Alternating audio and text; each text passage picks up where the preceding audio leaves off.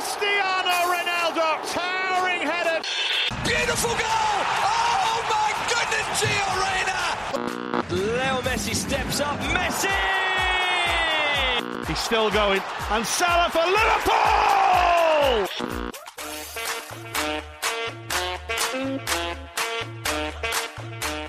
سلام سلام شما دارید به اپیزود 17 هم از فصل پنجم رادیو آفساید گوش می‌دید تو این اپیزود ابتدا در مورد بحث بی پایان توپ طلای فرانس فوتبال صحبت می‌کنیم.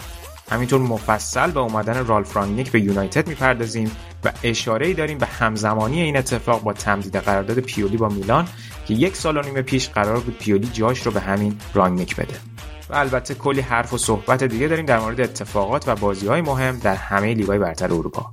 این توضیح رو بدم که اگر اولین بار دارین رادیو آفساید گوش میدین باید بدونین که رادیو آفساید یه پادکست خودمونیه با تمرکز بر فوتبال اروپا که توش تلاش می‌کنیم از زوایای مختلف به مسائل فنی، حاشیه‌ای، پشت صحنه و مدیریتی این بازی زیبا بپردازیم. رادیو آفساید رو می‌تونین از کست باکس و بقیه اپلیکیشن های پادگیر گوش بدید. یادتون نره که ما رو در شبکه های اجتماعی هم دنبال کنین و از همه مهمتر فراموش نکنین که ما رو به دوستانتون هم معرفی کنین. ممنون که به ما گوش میدین. دمتون گرم. بریم و برنامه رو شروع کنیم.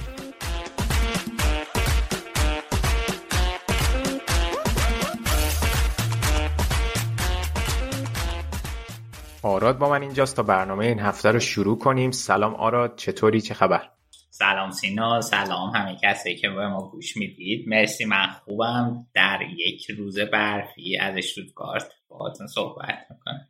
خیلی با کلاس برف در نزدیک به فصل زمستان. هنوز پاییزه. ما تو ذهنمون خیلی تو ایران خیلی حس و حال این داشتیم. همیشه زمستون باید برف بیاد کلا ولی فرق می‌کنه. همیشه پاییز برف میاد آره همینجوره. به خصوص مثلا عکسایی که خانواده میفرستن اینا نگاه می‌کنی. درخت هنوز برگ دارن. این قضیه تو آلمان سه هفته پیش تموم شده.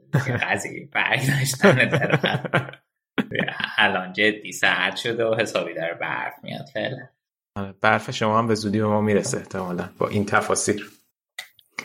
می‌بینم که معلومه که با این ستاپی که الان درست کردی می‌خوای خیلی جدی راجع به بالاندور صحبت کنی. بله بله. الان که داریم این برنامه رو ضبط می‌کنیم تقریبا 24 ساعت گذشته از انتخاب لیونل مسی به عنوان مرد سال 2021 به انتخاب فرانس فوتبال که خب خیلی باعث ایجاد حاشیه و حرف و حدیث شده. و می‌خوایم اینجا یه مقدار در مورد این داستان صحبت بکنیم. اول فقط من یک توضیحی بدم در مورد اینکه این جایزه بر چه اساسی داده میشه به بهترین بازیکن. کلا بالاندور از سال 1956 توسط فرانس فوتبال به بهترین بازیکن سال یعنی فصل فوتبالی نه به بهترین بازیکن سال اهدا میشه. یعنی سال 2021 سال 2020 که خود همین این یکی از دلایلیه که باعث ایجاد این همه تنش میشه. و خیلی ها این پیشنهاد رو دارن که شاید بهتره که جایزه برای فصل باشه نه سال تقویمی. این جایزه تا سال 2010 هم فقط از سمت خود فرانس فوتبال داده می‌شد. 2010 تا 2015 فیفا و فرانس فوتبال اومدن با هم مرج شدن به پیشنهاد فیفا با هم ادغام شدن و یک جایزه مشترک رو دادن. باز دوباره بعد از 2015 این همکاری پایان یافت و از 2016 دیگه فرانس فوتبال خودش ادامه داد به تنهایی این جایزه رو دادن. حالا نحوه رأیگیریش به چه صورت؟ فرانس فوتبال میاد خودش به صورت داخلی اینجور که نوشته شده توسط ده نفر از ژورنالیستای خودشون و کسانی که توی خود فرانس فوتبال کار می‌کنن توی کتگوری های مختلف که هست بهترین بازیکن مرد بهترین بازیکن زن ده تا دروازه‌بانی که انتخاب می‌کنن برای جایزه یاشین و همینطور بهترین بازیکن جوان فصل یه سری کاندید اعلام می‌کنن یه سری لیست میدن. مثلا برای بهترین بازیکن مرد سی نفر رو انتخاب می‌کنن. بعد یه هیئت جوری 180 نفره دارن. که این هیئت جوری 180 نفره ژورنالیست های 180 کشور مختلف یعنی از هر کشور یک ژورنالیست به عنوان هیئت جوری داره فرانس فوتبال. مثلا مال ایتالیا یه خبرنگاری از سکای اسپورت و گازتا دلا اسپورت و مثلا مال اسپانیا از آس مال آلمان از کیکره و هر کشوری از یک روزنامه یا خبرگزاری یک نماینده داره. مثلا نماینده ایران هم آقای سیامک رحمانیه که توی آخرین نتایجی که مال 2019 من نگاه کردم به عنوان ژورنالیست شهروند اسمشون ثبت شده بود. توی توییتر من ازشون پرسیدم که بر چه اساسی این هیئت جوری انتخاب میشن؟ اولا که گفتن که 15 ساله که دارن از طرف ایران رأی میدن توی فرانس فوتبال. و اینجور که گفتن گفتن که هیئت جوری با کاری که خود فرانس فوتبال مثلا سالهای پیش انجام داده و حالا تحقیقاتی که کرده و ارتباطاتی که داشته یک سریا رو توی هر کشوری مشخص کرده ازشون رزومه گرفته و بعد این افراد رو انتخاب کرده. و اونقدر هم تغییرات توی هیئت جوری اتفاق نمیافته. برای همینه که مثلا 15 سالیشون داره از طرف ایران رأی میده. مثلا نگاه کردم افراد مختلفی هستن. مثلا کسی که از طرف کرواسی رأی میده از زمانی که آندروی شفچه 26 ساله مثلا از طرف کرواسی داره رأی میده. و این خیلی تغییر نمی‌کنه. بعد اتفاقی میفته این سیتا رو بهشون میدن. سیتا اسم بازیکن‌ها رو مثلا برای زنان هم ژورنالیستایی که متخصص فوتبال زنان هستن بهشون این لیست داده میشه. و بعد پنج نفر رو انتخاب می‌کنن که به ازای نفر اولشون 6 امتیاز به اون بازیکن داده میشه. نفرات بعدی هم به ترتیب 4 3 2 و یک امتیاز. و این آرا تجمیع میشه و اون رده‌بندی نهایی مشخص میشه. حالا طبق خود ادعایی که فرانس فوتبال داره و همینطور در واقع اون سردبیرش این ادعا رو مطرح کرده آقای پاسکال فره این رأیگیری کاملا هم به صورت secret و private انجام میشه و هیچکس جز خود آقای فره که سردبیره و assistant و دستیارش از نتیجه آگاهی نداره تا لحظه آخر. حالا بماند که خیلی ما چقدر اخبار دیدیم که این نتیجه لو رفته و خیلی ها می‌گفتن که از قبل مسی شده. حالا اینجور ادعا شده توسط ایشون. و چیزی که فقط قبلا بود اون داستانی که کاپیتان ها و سرمربی های تیم ملی رأی میدن اون برای جایزه فیفا که خب چون پنج سال این دوتا با هم مشترک این رأیگیری رو برگزار کردن همه اینا با هم ادغام شده بود ولی الان اون جایزه د بست فیفا که فکر کنم توی همین ماه دسامبر برگزار میشه توسط کاپیتانا و سرمربی تیمای ملی انجام میشه. 25 درصدش رو هم مثل اینکه افراد و هوادارانی که جز کلاب فیفا هستن می‌تونن رای بدن. یک سری نماینده های رسانه ها هم هستن. یه مقداری اونجا میکسه.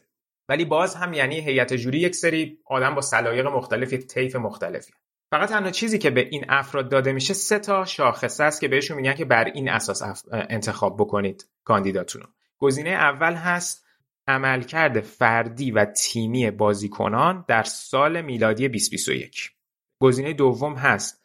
استعداد و رفتار ورزشی یا حالا اخلاق جوانمردی بازیکن. گزینه سوم خیلی جالبه. میگه کل کریر ورزشی بازیکن the players overall career که این خیلی عجیبه. یعنی چی؟ یعنی مثلا الان مسی تا وقتی هست تو این فاکتور خب طبیعتا باید از همه بهتر باشه دیگه. یعنی این فاکتور رو برده. حالا اینکه خود همون افراد یعنی فقط این شاخص ها رو بهشون میدن برای این اساس انتخاب می‌کنن دیگه. همین.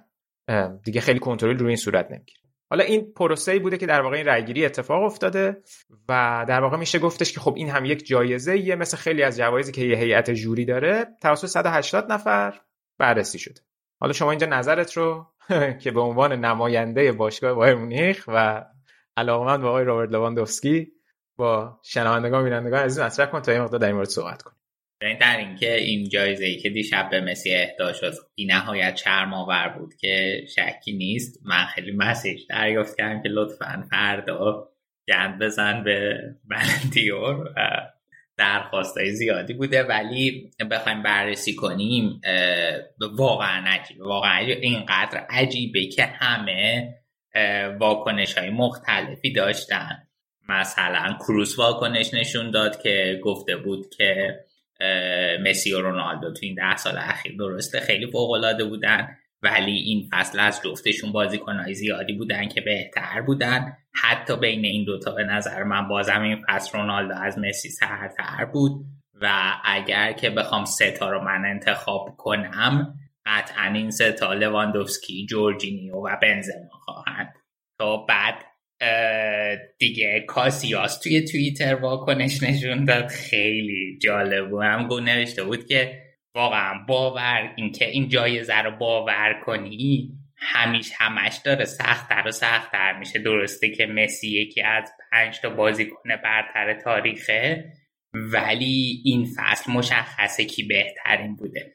واژه اسپانیایی استفاده کرده که معنیش میشه دمنیت بعد میگه که دمنیت بابا خیلی راحته یه معیار بذارین برای این جایزه اینو نوشته. حالا منظورش کی بوده؟ مشخصه. لوندوفسکی بوده منظورش؟ آره. اوکی. و تلگراف هم که نوشته که این چیز تاگ مراسم بود برای باج دهی به مسی و حق لوندوفسکی دزدیدن و خلاصه خیلی واکنشیم و اون بر بود. توی توییتر هم که دیگه الا ماشاءالله. خب حالا ببین من دو مورد رو می‌خواستم بگم. یکی اینکه باز دوباره اگه که اشاره کنیم که شیوه برگزاری چجوریه سر اون سیتایی که انتخاب می‌کنن جای بحث هست. مثلا می‌تونیم ببینیم فرانس فوتبال داره این سیتا رو اینجوری انتخاب می‌کنه مثلا چرا سیمون کیر اصلا جزو این سیتا؟ آیا سیمون کیر مثلا مثلا نمی‌دونم رودیگر مثلا چطور نیست؟ و سیمون کیر چرا هست؟ اینکه سیمون کیر مثلا با دانمارک خیلی خوب بود یا مثلا اون اتفاق سر داستان کریستیان اریکسن افتاد آیا به عملکرد ورزشیش ارتباطی داره یا نه؟ ببین اون قابل بحث. اون یک چیز دیگه است. ولی من میگم اگه بیایم به این داستان اینجوری نگاه کنیم که آقا 180 نفر دارن رأی میدن از تمام کشورها. من اصلا نمی‌دونم مثلا افراد مختلفی که رأی میدن چقدر اصلا فوتبال اروپا رو به صورت جدی دنبال می‌کنن؟ یعنی مثلا تو کشورهای مختلف الان دارن رأی میدن دیگه. هر مثلا نماینده کشور اروپایی که مثلا چمپیونز لیگ رو دنبال می‌کنن و اینا که فقط اونا نیستن. کشورهای مختلف تو آسیا آفریقا آمریکای جنوبی آمریکای شمالی.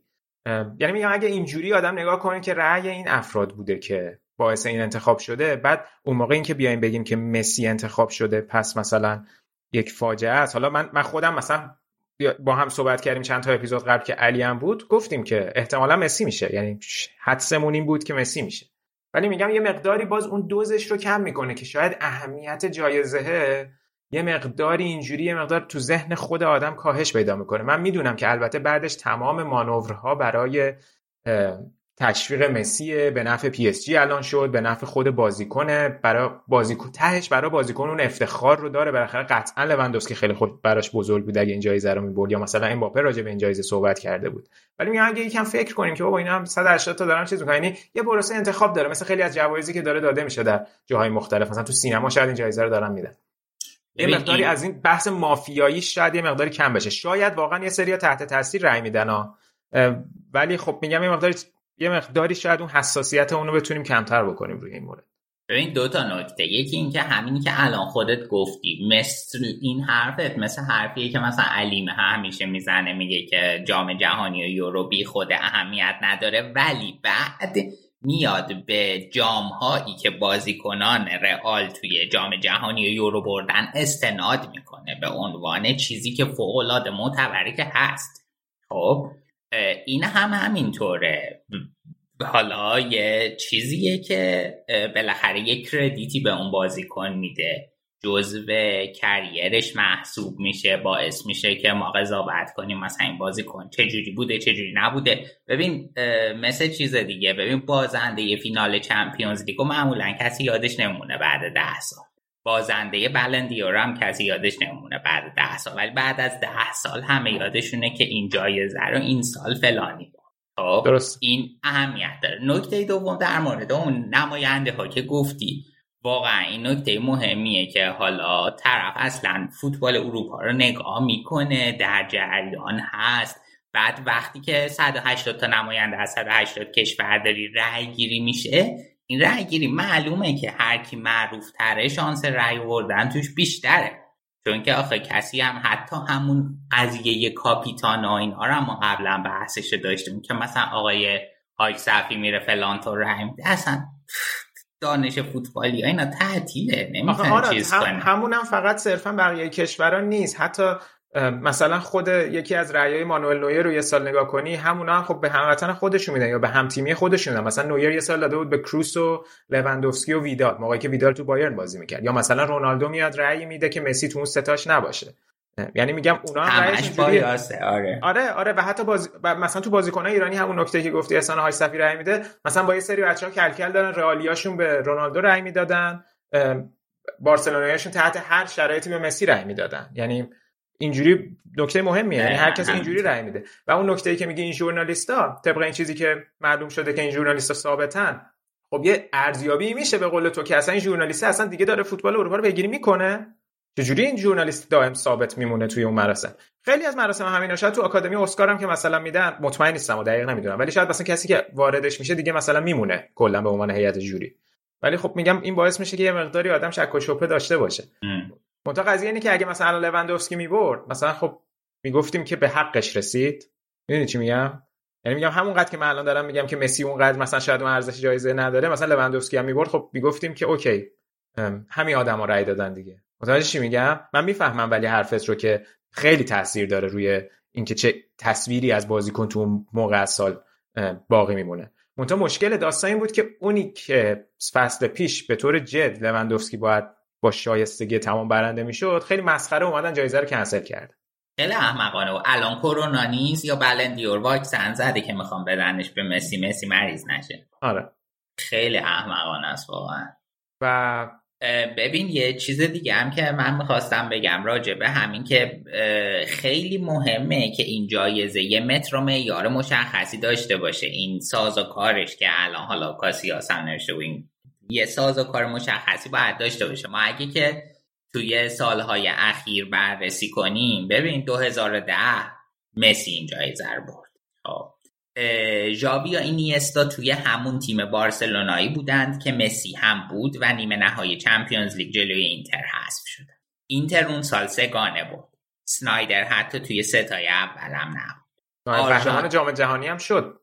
نایب قهرمان جام جهانی هم شد ضمن اینکه همین نکته مهم سال 2010 جام جهانی بود و ژاوی یا اینیستا جام جهانی بردن.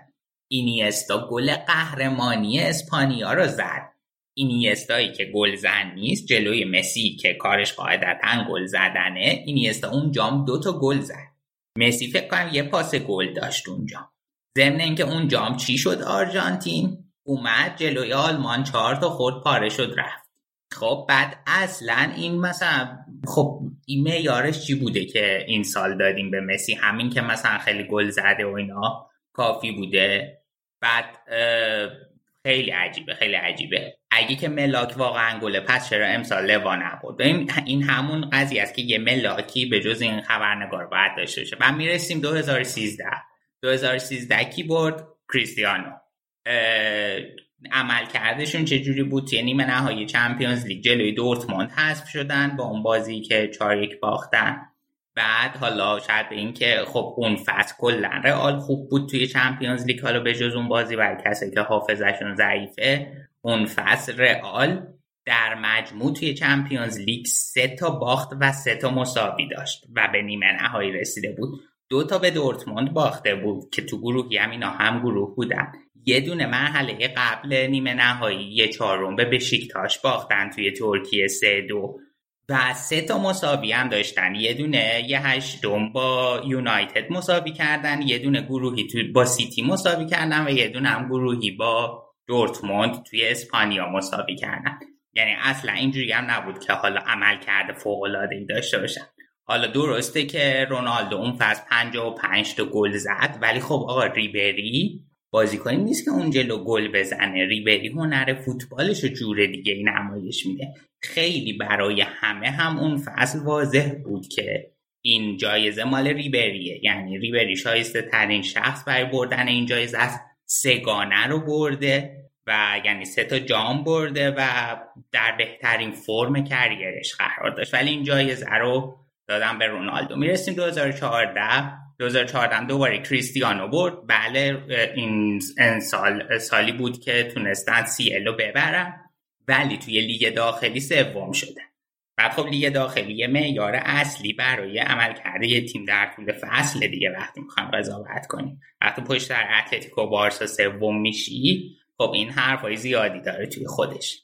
بعد سال 2014 سال مهمیه دوباره. چرا؟ جام جهانی داشتیم. این جایزه یکی از معیارهای انتخابش عمل کرد توی اون سال بوده نه اون فصل همون جوری که گفتی. و رونالدو چه جوری بوده تو جام جهانی 2014 حذف توی گروهی پشت سر آلمان و آمریکا باخت چهار هیچ به آلمان توی بازی اول گروهی و بعد چی شد؟ بالون رو دادن به یکی از ستاره های فوتبال که دوباره چهار هیچ به آلمان باخته بود که دلش نسوزه گناه داره.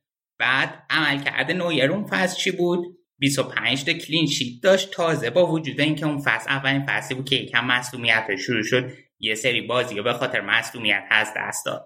توی جام جهانی چهار تا کلین شیت داشت. بهترین دروازه‌بان جهان شد و توی فینال هم کلین شیت کرد. و خب دوباره و این چی مسئله پیش میاد که معیار چیه؟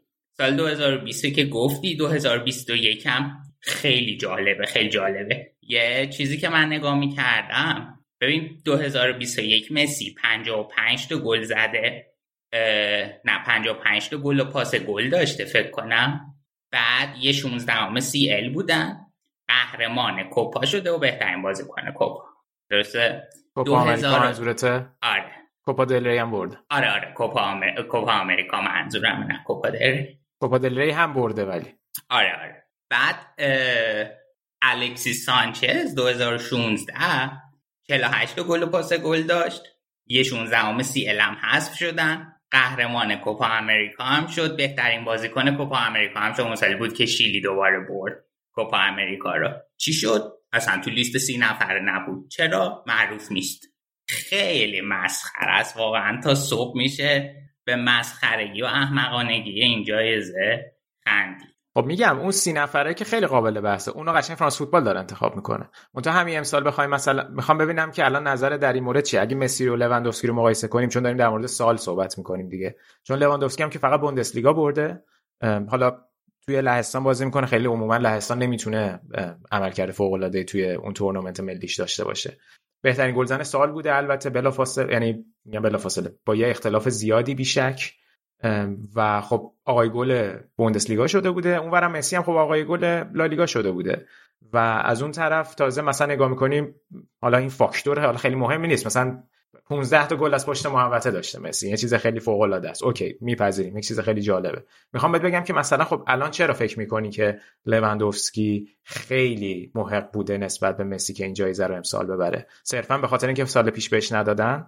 نه نه. اون قطعا حالا یه فاکتوری هست که ذهن رو یه مقدار بایاس می‌کنه و تاثیر داره تو این قضاوت. اگه که مثلا سال پیش بهش داده بودن شاید خیلی این قد چیز نمی‌کرد ولی نکته ای که خیلی مهمه اینه که عملکرد لواندوفسکی. حالا به اینی که تو گفتی خلاصه نمیشه و لواندوفسکی یک عملکرد تاریخی داشته فصل پیش و یک رکورد تاریخی در سطح اروپا رو تونسته بشکنه.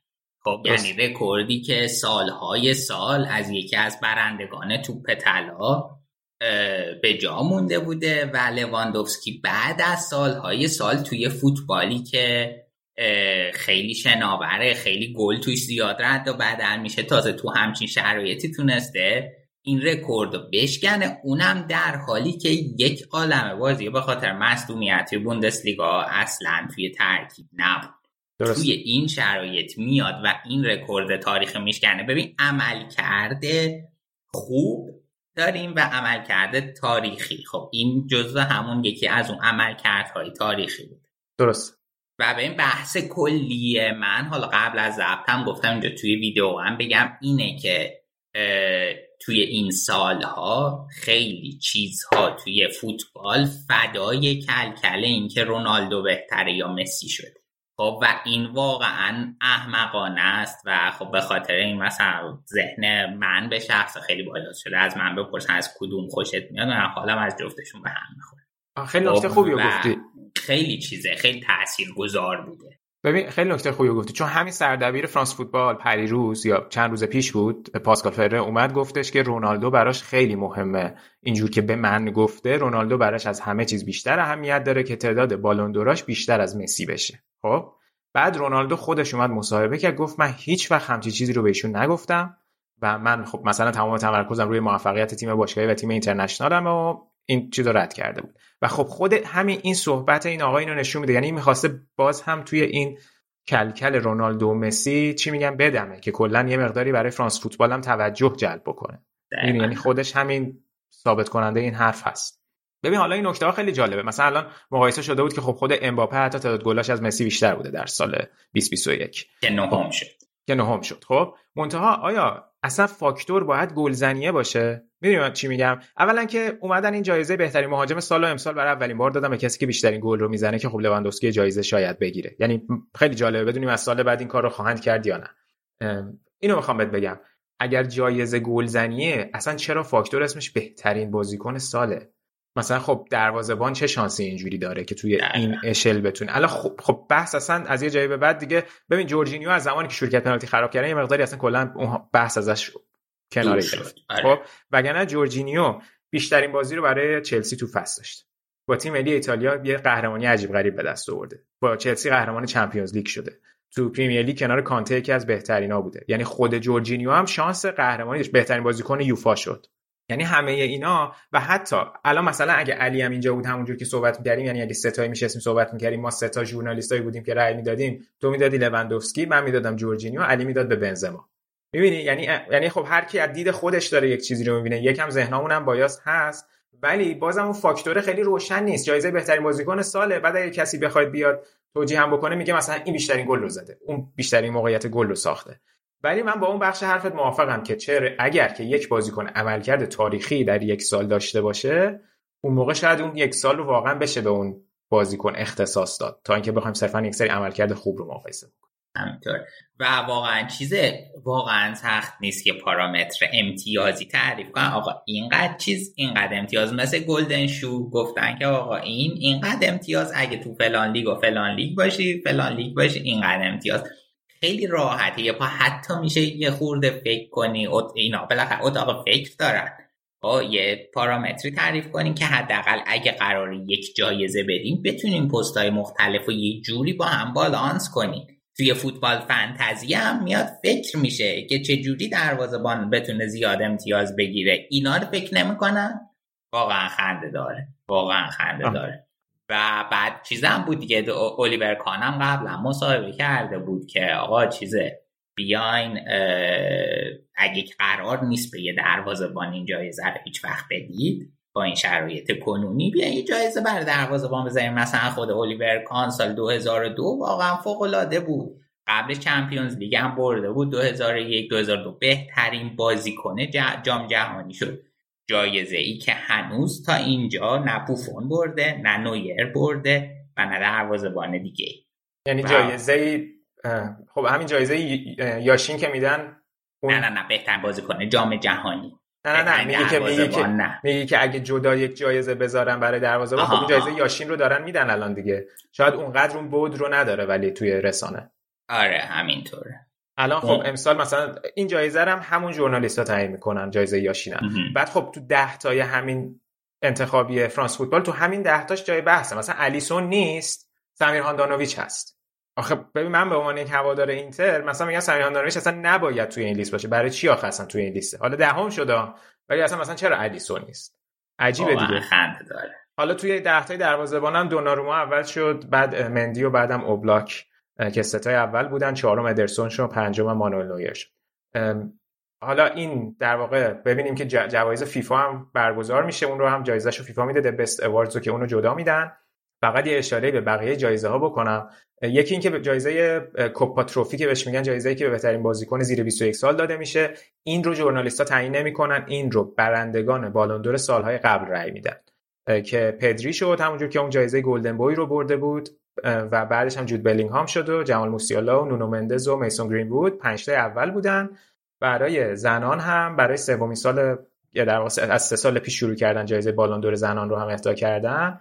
الکسیا پوتیاس هافبک و کاپیتان بارسلونا جایزه رو برد که فکر کنم خیلی همه متفق القول بودن که باید حتما در واقع پوتیاس جایزه رو برای البته جنیفر هرموسو هم تیمیش هم بود ولی خب پوتیاس در واقع نقش خیلی خیلی کلیدی توی قهرمانی بارسلونا تو لیگ و حذفی و چمپیونز لیگ داشت که سگانه رو تونستن ببرم و آمار گلزنی و پاس گلش هم به عنوان یک هافبک فوق العاده درخشان بود و بعدش هم همین جنیفر هرموسو شد که اشاره کردم. سامانتاکر استرالیایی مال چلسی هم که بهترین گلزن سوپر لیگ انگلیس شده بود سوم شد که خب خیلی جالبه الان توی جام ملت‌های آسیا هم استرالیا با تیم ملی ایران هم گروه باید تقابلش رو ببینیم با تیم ملی ایران بسیار بازیکن درخشانی تو المپیک هم خیلی خوب بود سامانتاکر و یه چیز جالبی راجع به پوتیاس خوندم دیدم توی پیج اینستاگرام فوتبال دخت دیدم که یک بازی رئال مادرید و بارسلونا بود بعد فکر کنم بازی توی زمین رئال بود. بعد این دخترایی که میان دست بازیکن‌ها رو می‌گیرن اولش برن توی زمین خب بچه های local مادریدن دیگه یعنی لباس رئال مادرید تنشون وقتی می‌خوام برن تو زمین و اینا. بعد این می‌خواست دست اون دختری که کنارش بود رو بگیره بره تو زمین عنوان کاپیتان بارسلونا. دختر کوچیک به قدری داشت گریه می‌کرد. این لوگوی رئال رو اینجوری گرفته بود دست اینو گرفته بود بره تو زمین فقط گریه می‌کرد که مثلا چرا به من بارسلونایی دادین برین تو زمین. خیلی بامزه بود. ولی آره اینم سومین سالی بود همونجوری که اشاره کردم که بالوندور زنان رو میدن. یه فکر کنم مفصل در این مورد صحبت کردیم. آه اینو بگم که الان همین که گفتیم که مثلا طرف ایران آقای رحمانی رای دادن خودشون گفته بودن من به لوندوفسکی دادم مسی بعدم کانته. ولی خب ریز همه این جزئیات آرای 180 نفرم فکر کنم توی شماره بعدی فرانس فوتبال منتشر میشه که اونجا جزئیاتش رو می‌ذارن و بعد اون داستان رو هم که گفتم برای اینکه بدونیم که کاپیتانا و مربی تیمای ملی به کی رأی دادن اون میشه جایزه فیفا که ماه آینده برگزار میشه.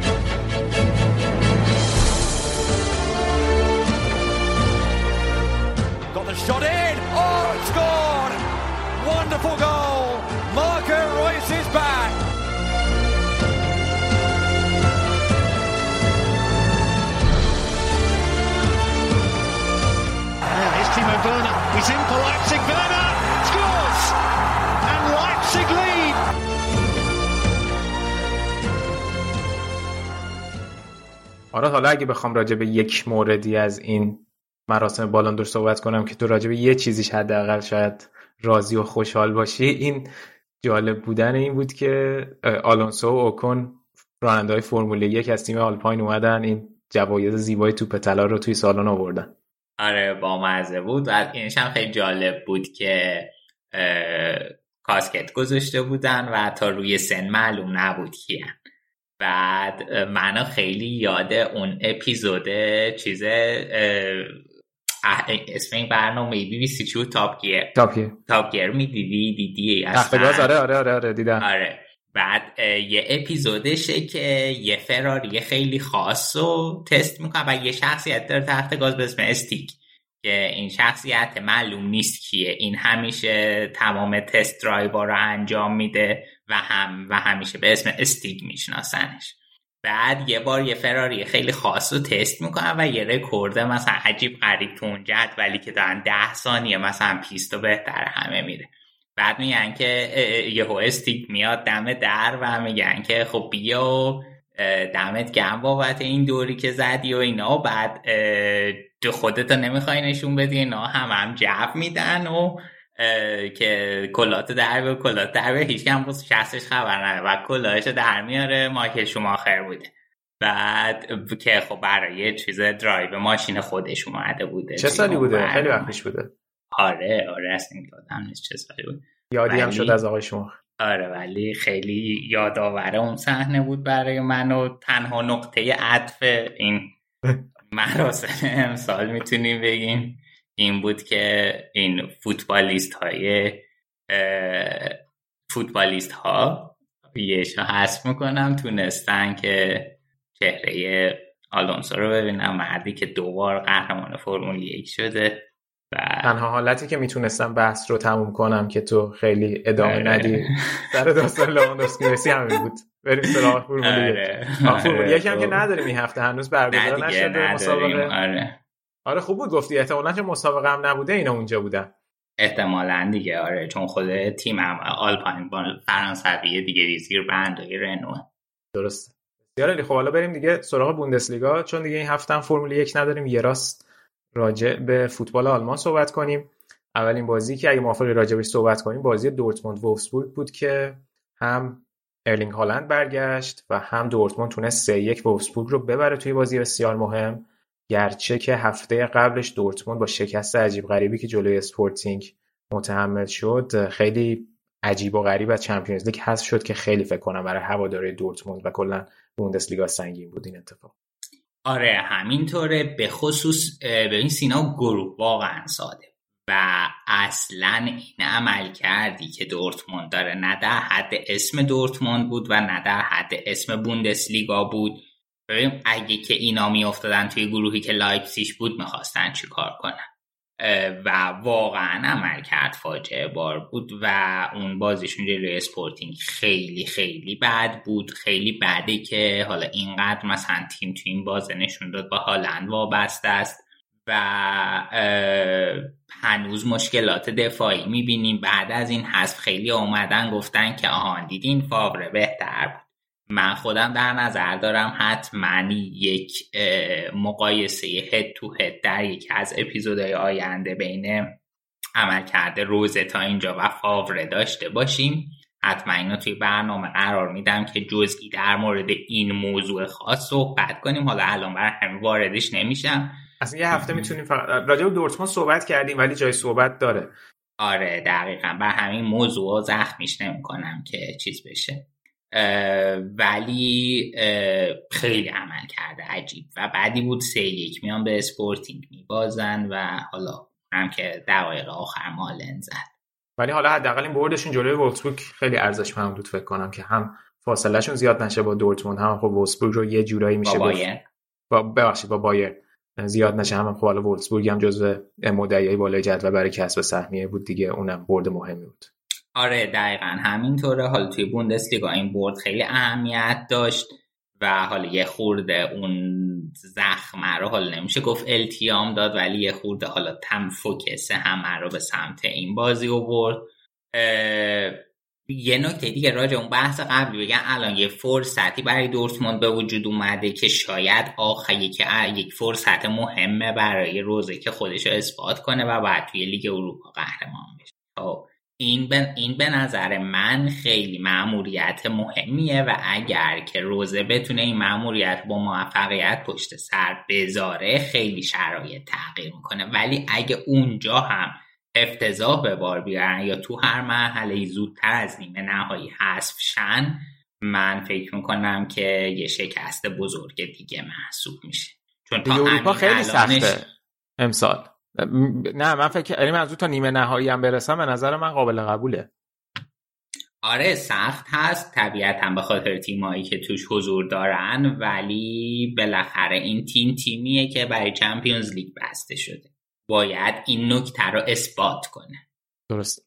ببین الان شاید هنوزشون فاصلهشون با بایرن کمه.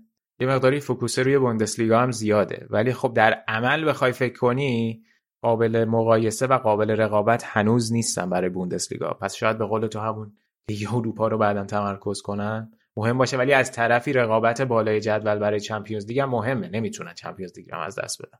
فصل سنگینی خیلی فصل سنگینی برای رزه دقیقا همینطوره. ببین چون که ما نباید فراموش کنیم که دورتموند بامش بیش برفش بیشتره و اگر که این درآمد Champions League از دست بده مثل اون بازه ای که حالا برشکسته شدن دوران پیش از واتس که و باشگاه در شرایط خیلی بدی قرار گرفت. مثل اون دوره ممکنه دوباره سرنوشت دورتموند رقم بخوره و برن توی دوره افول بعدی. همین سهمی چمپیونز لیگ هم که گفتی از نظر مالی خیلی اهمیت داره براش.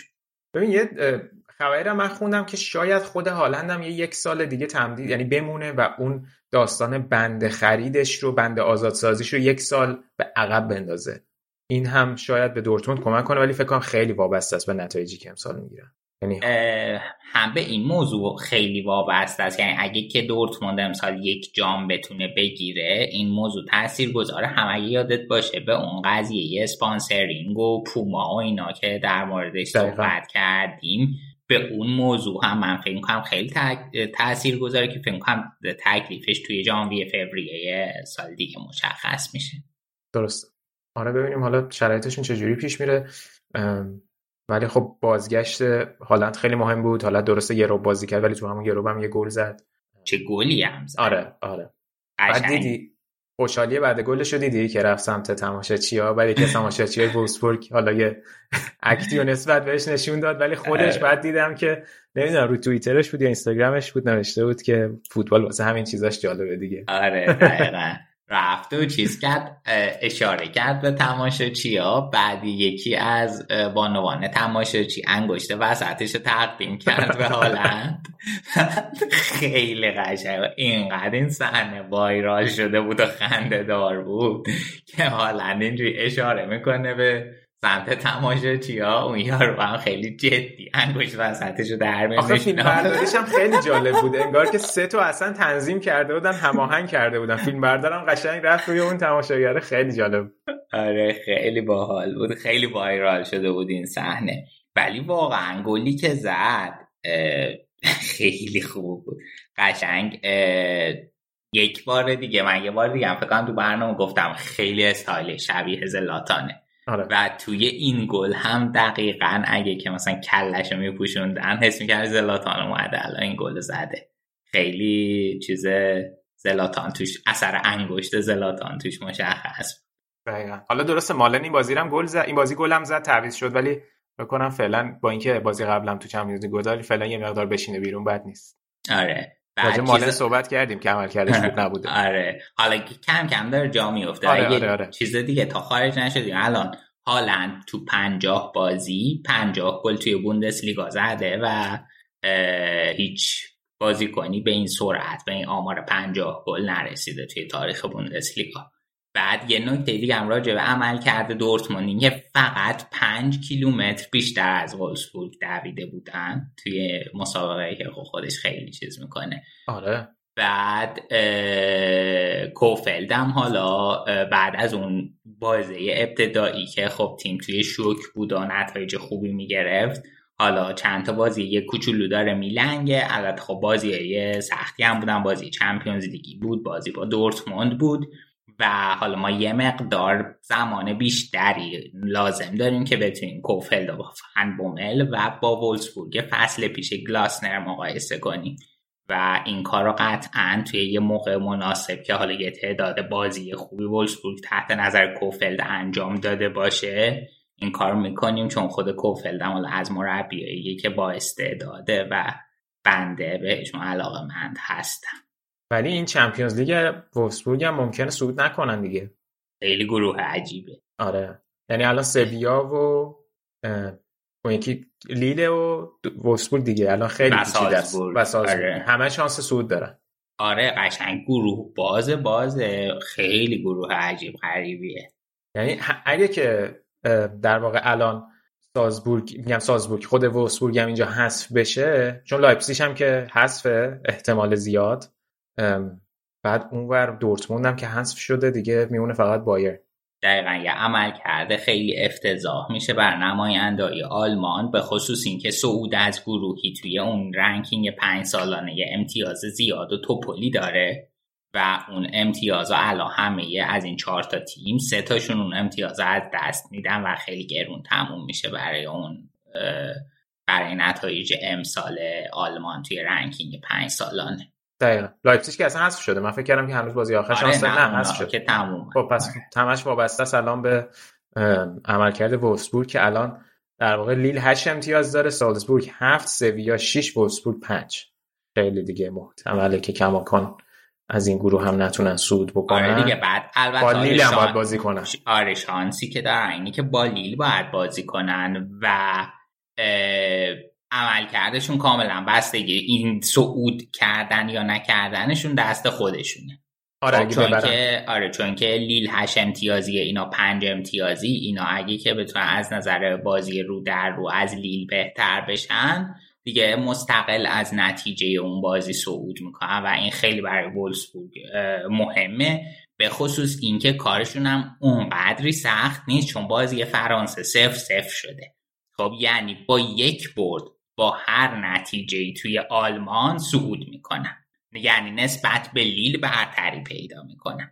و این خیلی point مهمیه. اگه که توی یه شرایطی بودن که حالا لیل را هم میبردن باز پشت سر لیل قرار می‌گرفتن خیلی سختشون می‌شد. ولی این نکته مثبت و مهمیه و اون برد حالا مستقل از بازی زالتسبورگ سویا که خیلی بازی پیش بینی ناپذیریه اینا می‌تونن صعود کنن. خیلی مهمه این به نظر. دقیقا دقیقا. حالا هفته بعد چمپیونز لیگ برگزار میشه حتما تو اپیزود بعدیمون پوشش میدیم. اگه بعد مسابقه چمپیونز لیگ ضبطش کنیم. دیگه صحبتی نداری راجع به دورتموند و وولفسبورگ؟ بریم سراغ بایرن. حالا جدا از اینکه راجع به بازیشون خیلی نمی‌خوایم صحبت کنیم یه اشاره فقط بکنم به این مجمع عمومی سالیانه بایرن که هفته پیش برگزار شد و یک جو متشنج عجیب و غریب داشت که خیلی توی اخبارم منعکس شد این اتفاق. در واقع مجمع سالیانهشون با حضور همه اعضای باشگاه و هیئت مدیره برگزار میشه و این اعضا در واقع خیلی از اون هواداران و اون کسانی هن که عضو باشگاه 293 هزار تا عضو داره که بعد از نه, نه بعد از فکر بزرگترین باشگاه جهان از این حساب بعد از بایرن بنفیکا. و خب البته فکر کنم 780 نفر اینجور که هفته پیش من گفتی شرکت داشتن قبل از پاندمی کرونا هم آخرین جلسه که برگزار شد 6000 نفر بودن از این 293 هزار نفر ولی خب مجوز بیشتری برای امسال نتونستن بگیرن. حالا داستان تشنج و این شلوغ بازی توی جلسه از این بابت بود که هوادارا خیلی شاکیان از این همکاری که بایرن با قطر ایرویز داره و در واقع تقریبا خواهان اینن که به این همکاری پایان بده و یا حداقل یک واکنشی نشون بده یک جهتگیری داشته باشه ولی اتفاق جالبی که افتاد خیلی به شدت هو می‌کردن وقتی مسئولین باشگاه توی جلسه صحبت می‌کردن و مثلا دیتر مایر نایب رئیس باشگاه گفتش که مثلا آیا دلتون می‌خواد ما به یه حدی برسیم که با لباس آبی و سفید بریم تو آره. زمین گفته مثلا دوست دارین لب... این که آبی و سفید بپوشیم به جای این لباس هم رأی گیری بذاریم که خب آره. اشاره به مونیخ 18 بود دیگه و آره مثلا ما هم تبدیل بشیم به تیم همشهریمون اگه که بخوایم اینجوری برخورد بکنیم. یه چیز جالبی که الیور کان که الان سی او باشگاه وقتی صحبت می‌کرده اصلا اشاره به قطر نداشته. همش از اسم شرکای بین المللی استفاده می‌کرده برای قطر. و کلا هم که قرار بوده جلسه رو یعنی قرار بوده که یه جوری جلسه پیش رفت که می‌خواستن کلا زودتر تمومش کنن که باز دوباره باعث شد که اعضا خیلی شاکی بشن. آره دیگه اصلا قرار بود آخر جلسه در مورد این موضوع صحبت بشه که هاینر اومد و جلسه رو پیچون تموم کرد.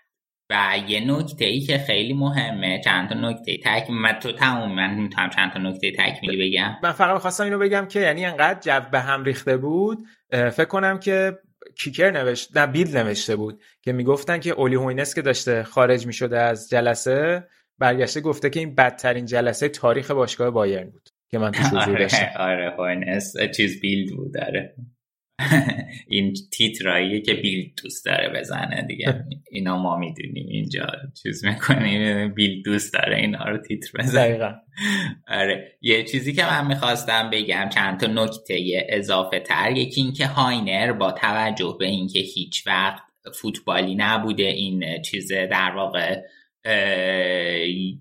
سی اوی آدیداس بوده و از طریق آدیداس الان اومده رئیس بایرن شده.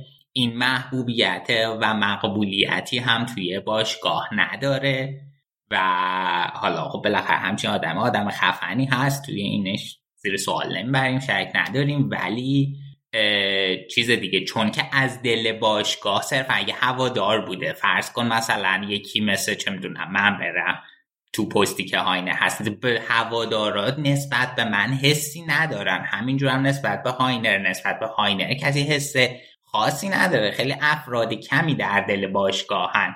باشگاه به این بزرگی که حالا این آقا را مثلا باش تبادل داشته. و این مسئله خیلی مهمه. ببین یه مقایسه ساده اگه بکنیم الان حالا تصمیمات باشگاه و یه جورایی حالا هم الیور کان تو شریکه یه جورایی هم هاینر تو شریکه. و مثلا اگر که چون همون در واقع زوج رومنینگ هاینسن دیگه جانشین اونان. و اگر که مثلا و همه هوادارا مثلا به جفتشون گیر میدن سر قضیه قطر. ولی الیور کانتار رفت اون پشت همه سالان شروع کردن گفتن اولی اولی. خب ببین برای چی این کار می‌کنه برای اینکه این شخص توی دل باشگاه بوده همه این آدمایی که اون تو نشستن با این شخص خاطره دارن. این شخص براشون در نهایت خیلی عزیزه. ولی این هواداره هیچ حسی نسبت به هاینر ندارن و من فکر کنم این نکته ایه که الان توی بایر نیست و بهتره باشه. درست. درست. آها یه چیز دیگه. این نکته هم باید اشاره کنم. بعد اگه صلاح دیدید سانسور کنید کان یه مسابقه تاریخی داره که ازش بعد یکی از باختای بایرنه و خبرنگار خبرنگارم دیدی که گیر میدن سوال چرت پرت می‌پرسن اینا. من یه چه چیزی نداشتید که تو این بازی باختید؟ الیور کان برمیگرده که تخم نداشتیم. بعد داره خبرنگار میگه که یعنی اگر که چه, چه شرایطی داشتید می‌تونستین تو این بازی بهتر بازی کنید. بعد الیور میگه من همه الان جواب سوال شما رو دارم. خب این یکی از مسابقه تاریخیه در تاریخ بوندسلیگاه. و بعد از این قضیه مجمع و اینکه بستن زود مجمع اصلا کار به قطر نرسه و اینا توی توییتر شروع کرده بودن ملت گذاشته بودن که آیکان آی هاینر شما امشب توف نداشتید. و این کاری که باید می‌کردید و انجام ندادید. آره خیلی خلاصه. این نکته رو باید می‌گفتم خیلی دقیق آره. مطرح کردن. مردم خواستش آره. بسیار علی بایرن هم که این هفته بیلفل رو یکیچ برد. آره دقیقا. بازی سختی بود خیلی. بدون شک. بهترین بازی کنه. زمین ارتگا دروازه‌بان بیلفلد بود که فصل پیش هم من گفتم که از دروازه‌بان فوق فصل قبل بود. چرا میخند؟ آخه این استیل امیر قلنوی بود. هر وقت که یه بازی رو نمی برد مثلا مساوی می‌شد می‌گفتم بازی چطور بود؟ می‌گفت تبریک میگم به دروازه‌بان حریف خیلی امروز خوب بود. دقیقا استیل همون بود. قشنگ یادآور امیر قلنوی بود. باز غیر مستقیم بگه که ما خیلی خوب بودیم.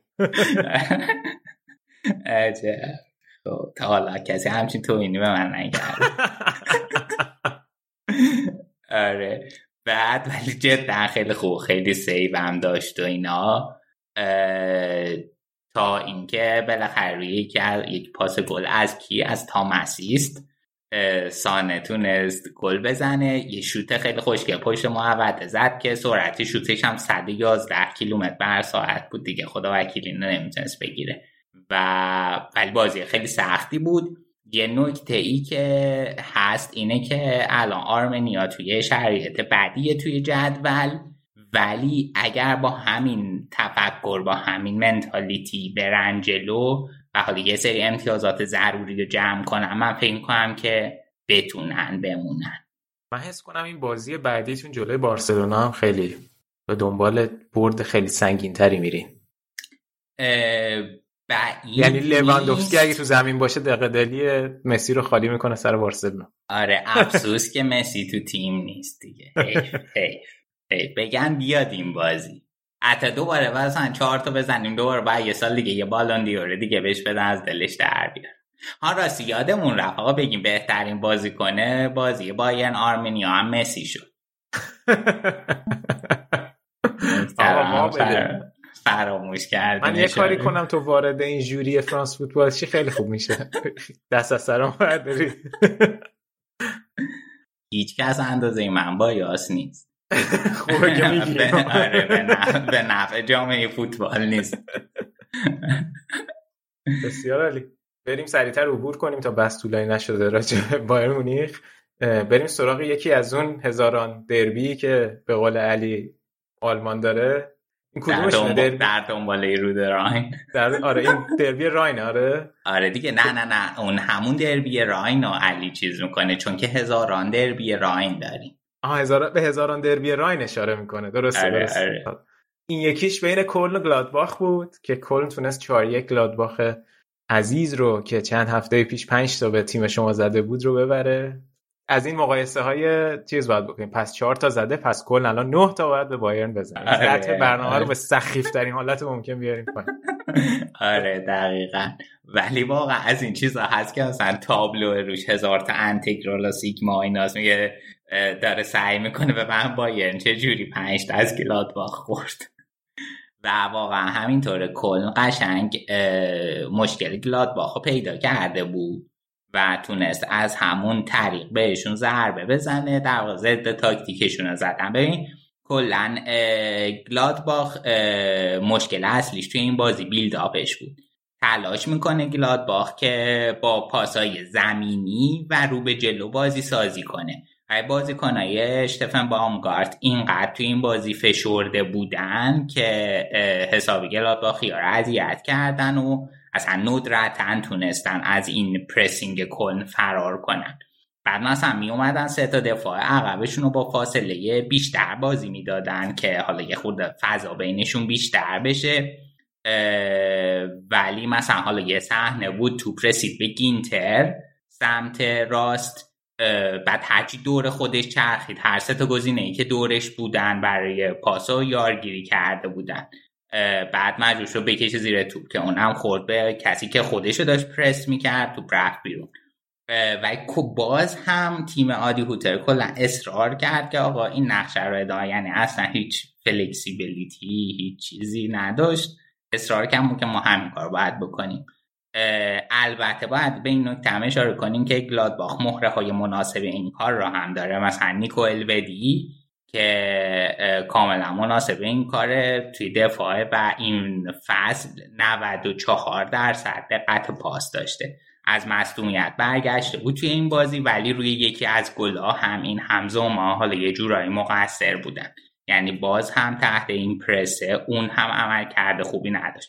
یا مثلا دنیز زکریا که نشون داده حتی, حتی توی بدترین شرایط پرسی هم می‌تونه که عمل کرده خیلی خوبی داشته باشه و بهترین تصمیم ها رو بگیره. توی صحنه گل مساوی هم مثلا دیدیم که اگه که مثلا کل یه لحظه قفلت کرد و پرسو نتونست بذاره روی گلادباخ چقدر سریع با چند تا پاس رسیدن توی محوت جریمه. یه پاس زمینی به یوناس هوفمان و توپی که گل کرد گل مساوی زد. بازی تا قبل گل دوم نسبتا بر بود ولی حالا نوی هاوس که من قبلا خیلی ازش تعریف کردم جز بازیکن محبوب من بوده و هست اومد و شرایط تغییر داد برای یک گلادباخ. این فصل نوعی هاست اصلا شرایط خوبی نداشته. هم جایی ثابتش رو توی ترکیب از دست داده هم این که حالا این بازی به عنوان جوکر اومد توی زمین بازیکن تعویزی و بعد توی یه موقعیتی که حالا گزینه های پاس بهتری داد یه گزینه جاه طلبانه رو انتخاب کرد که همونجا در شرایطی که روش به سمت دروازه خودشون بود بازی سازی کنه به سمت جلو و پاسش رو مارک اوت قطع کرد و همون توپ آورد. یه خورده جلو تر و خود مارک اوت گل کرد و گل فصلش رو زد. و حالا باعث شد که نوع هاست روی این گل مقصر باشه و بعد از اون اصلا روند بازی برگشت و تونست کل این بازی خیلی مهم و ببره و مشتی هم بردن دیگه چار یک. در مورد نوع هاوسین که 24 سالشه و این سن سن خیلی مهمیه. این خیلی با استعداده ولی هم می‌دونیم دیگه استعداده کافی نیست. بعد ببینیم که موفق میشه که یه گام دیگه رو به جلو توی کریرش برداره یا نه. کلا می‌خواد همینجا متوقف بشه. خیلی خیلی خوبی بود از مادر دربیا. کلن و دورتموند بود؟ خیفه و شالکه و دورتموند ببخشید. این حیف شالکه نیست این مادر دربی ها رو هم نداریم توی بوندسلیگا. آره آره. ولی اونا کنار رود راین نیست نیستن دیگه. آره یه کتگوری آره. دیگه هم خودش. ولی چیز دیگه یه منطقه اون اتفاقا خیلی نزدیک رود راینه و من نصف منطقه رور یا قوا حالا یا تلفظ های مختلف و اینا توی اون من, یه منطقه صنعتیه که حالا قبلا ها به معادن زغال سنگش معروف بود. درست. یه دفعه فکر کنم یه ویدیویی روی کانال تلگراممون گذاشتیم که شهاب درست کرد وقتی که راجع به این دربیا صحبت می‌کردیم. فکر کنم خیلی مشخص راجع به شالکه صحبت می‌کردیم که موقعیت مکانی استادیوم های همه اینا رو نسبت به شهر رو نزدیک بودنشون رو گذاشتیم. حالا می‌تونیم یه بار دیگه هم بذاریم جالبه. آره آره بر چه اساسی این دربیا هم حالا اسمشون مطرح میشه و نزدیک بودن شهرها و اون استادیوماشون هم خیلی جالبه. اگه موافقه بریم سراغ هوفنهایم که 6 3 بازیشون رو بردن. هفته پیش مفصل راجع به امپراتوری که هوب گذاشته توی هوفنهایم و داره پیاده می‌کنه صحبت کردیم. خیلی پرونده جالبی هم بود که هفته پیش بهش اشاره کردی. این بازی رو هم خیلی 6 خوب بردن. البته خب جلوی تیم پایین جدولی بود ولی فکر کنم برده بسیار چشمگیری بود. آره برده خیلی خوبی بود. حالا یه نکته ای که من می‌خواستم اشاره کنم اینه که این تیم فورت واقعا شرایط خیلی بدی داره. به الان توی از 13 تا بازی فقط یک امتیاز دارن که توی تاریخ بوندسلیگا تا حالا بی سابقه بوده. 11 تا باخت پی و 23 تا بازی خونگی بدون برد. بعد مربی خود مربیشون هم مسابقه کرد گفته آقا اصلا این دفاع تیم در سطح بوندسلیگا نیست و خیلی بعید به نظر می‌رسه که حالا این فصل برای گرویتر فورت قابل سیف کردن باشه دیگه امیدی باشه.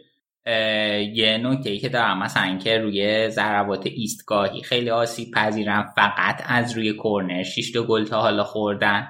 بعد از نظر منتال هم به نظر من مشکل دارن و تمپوی بوندسلیگا هم کلا معلوم اذیتشون می‌کنه. یه مشکلی که از نظر منتال هست حالا جلوتر من با این منتالیتی کار دارم تو باید از نظر ذهنی اینقدر آمادگی جنگندگی داشته باشی که تا لحظه آخر برای اون توپه به جنگی چه حالا قرار توپ رو دفاع کنی چه وقتی قراره که توپ رو گل کنی.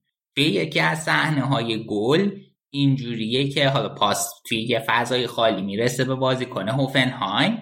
بعد این دفاع فورت استارت می‌زنه که استارت خیلی خوبیه. میره به سمت این بعد دروازه بان میاد جلو اینو save می‌کنه این دیگه وایمیسه.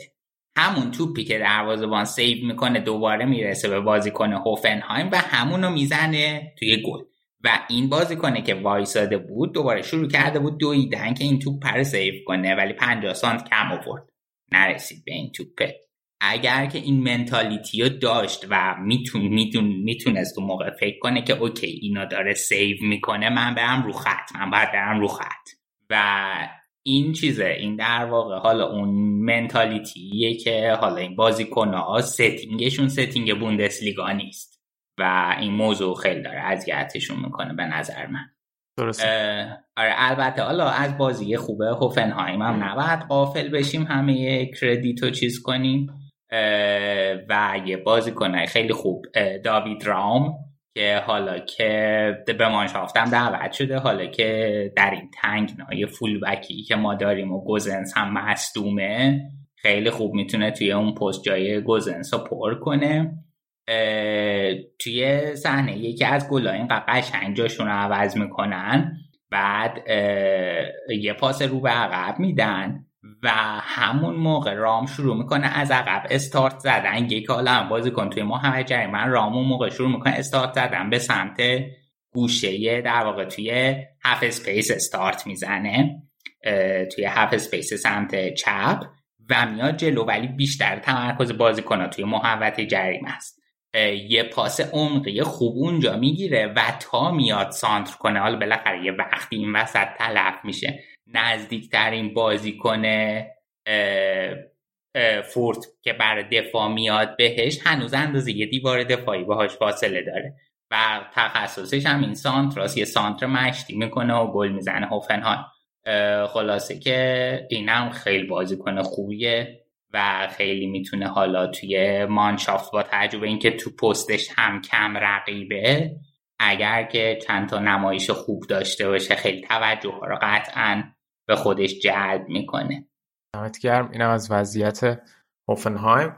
اگه می‌خوای مقدارم راجع به بازی اشاره داشته باشیم بازی لایپسیش لورکوزن که ما میگیم که این دیگه جسی مارش الان دیگه برگشته به روال و حل و ردیف و اینا. دوباره خرابکاری می‌کنن. سه یک به لورکوزن باختن. بعد از اون برد درخشانی که تو Champions League جلوی بروژ به دست آورده بودن. پنج هیچ تونستن توی بلژیک برنده اون بازی باشن تا امید داشته باشن که برن به لیگ اروپا.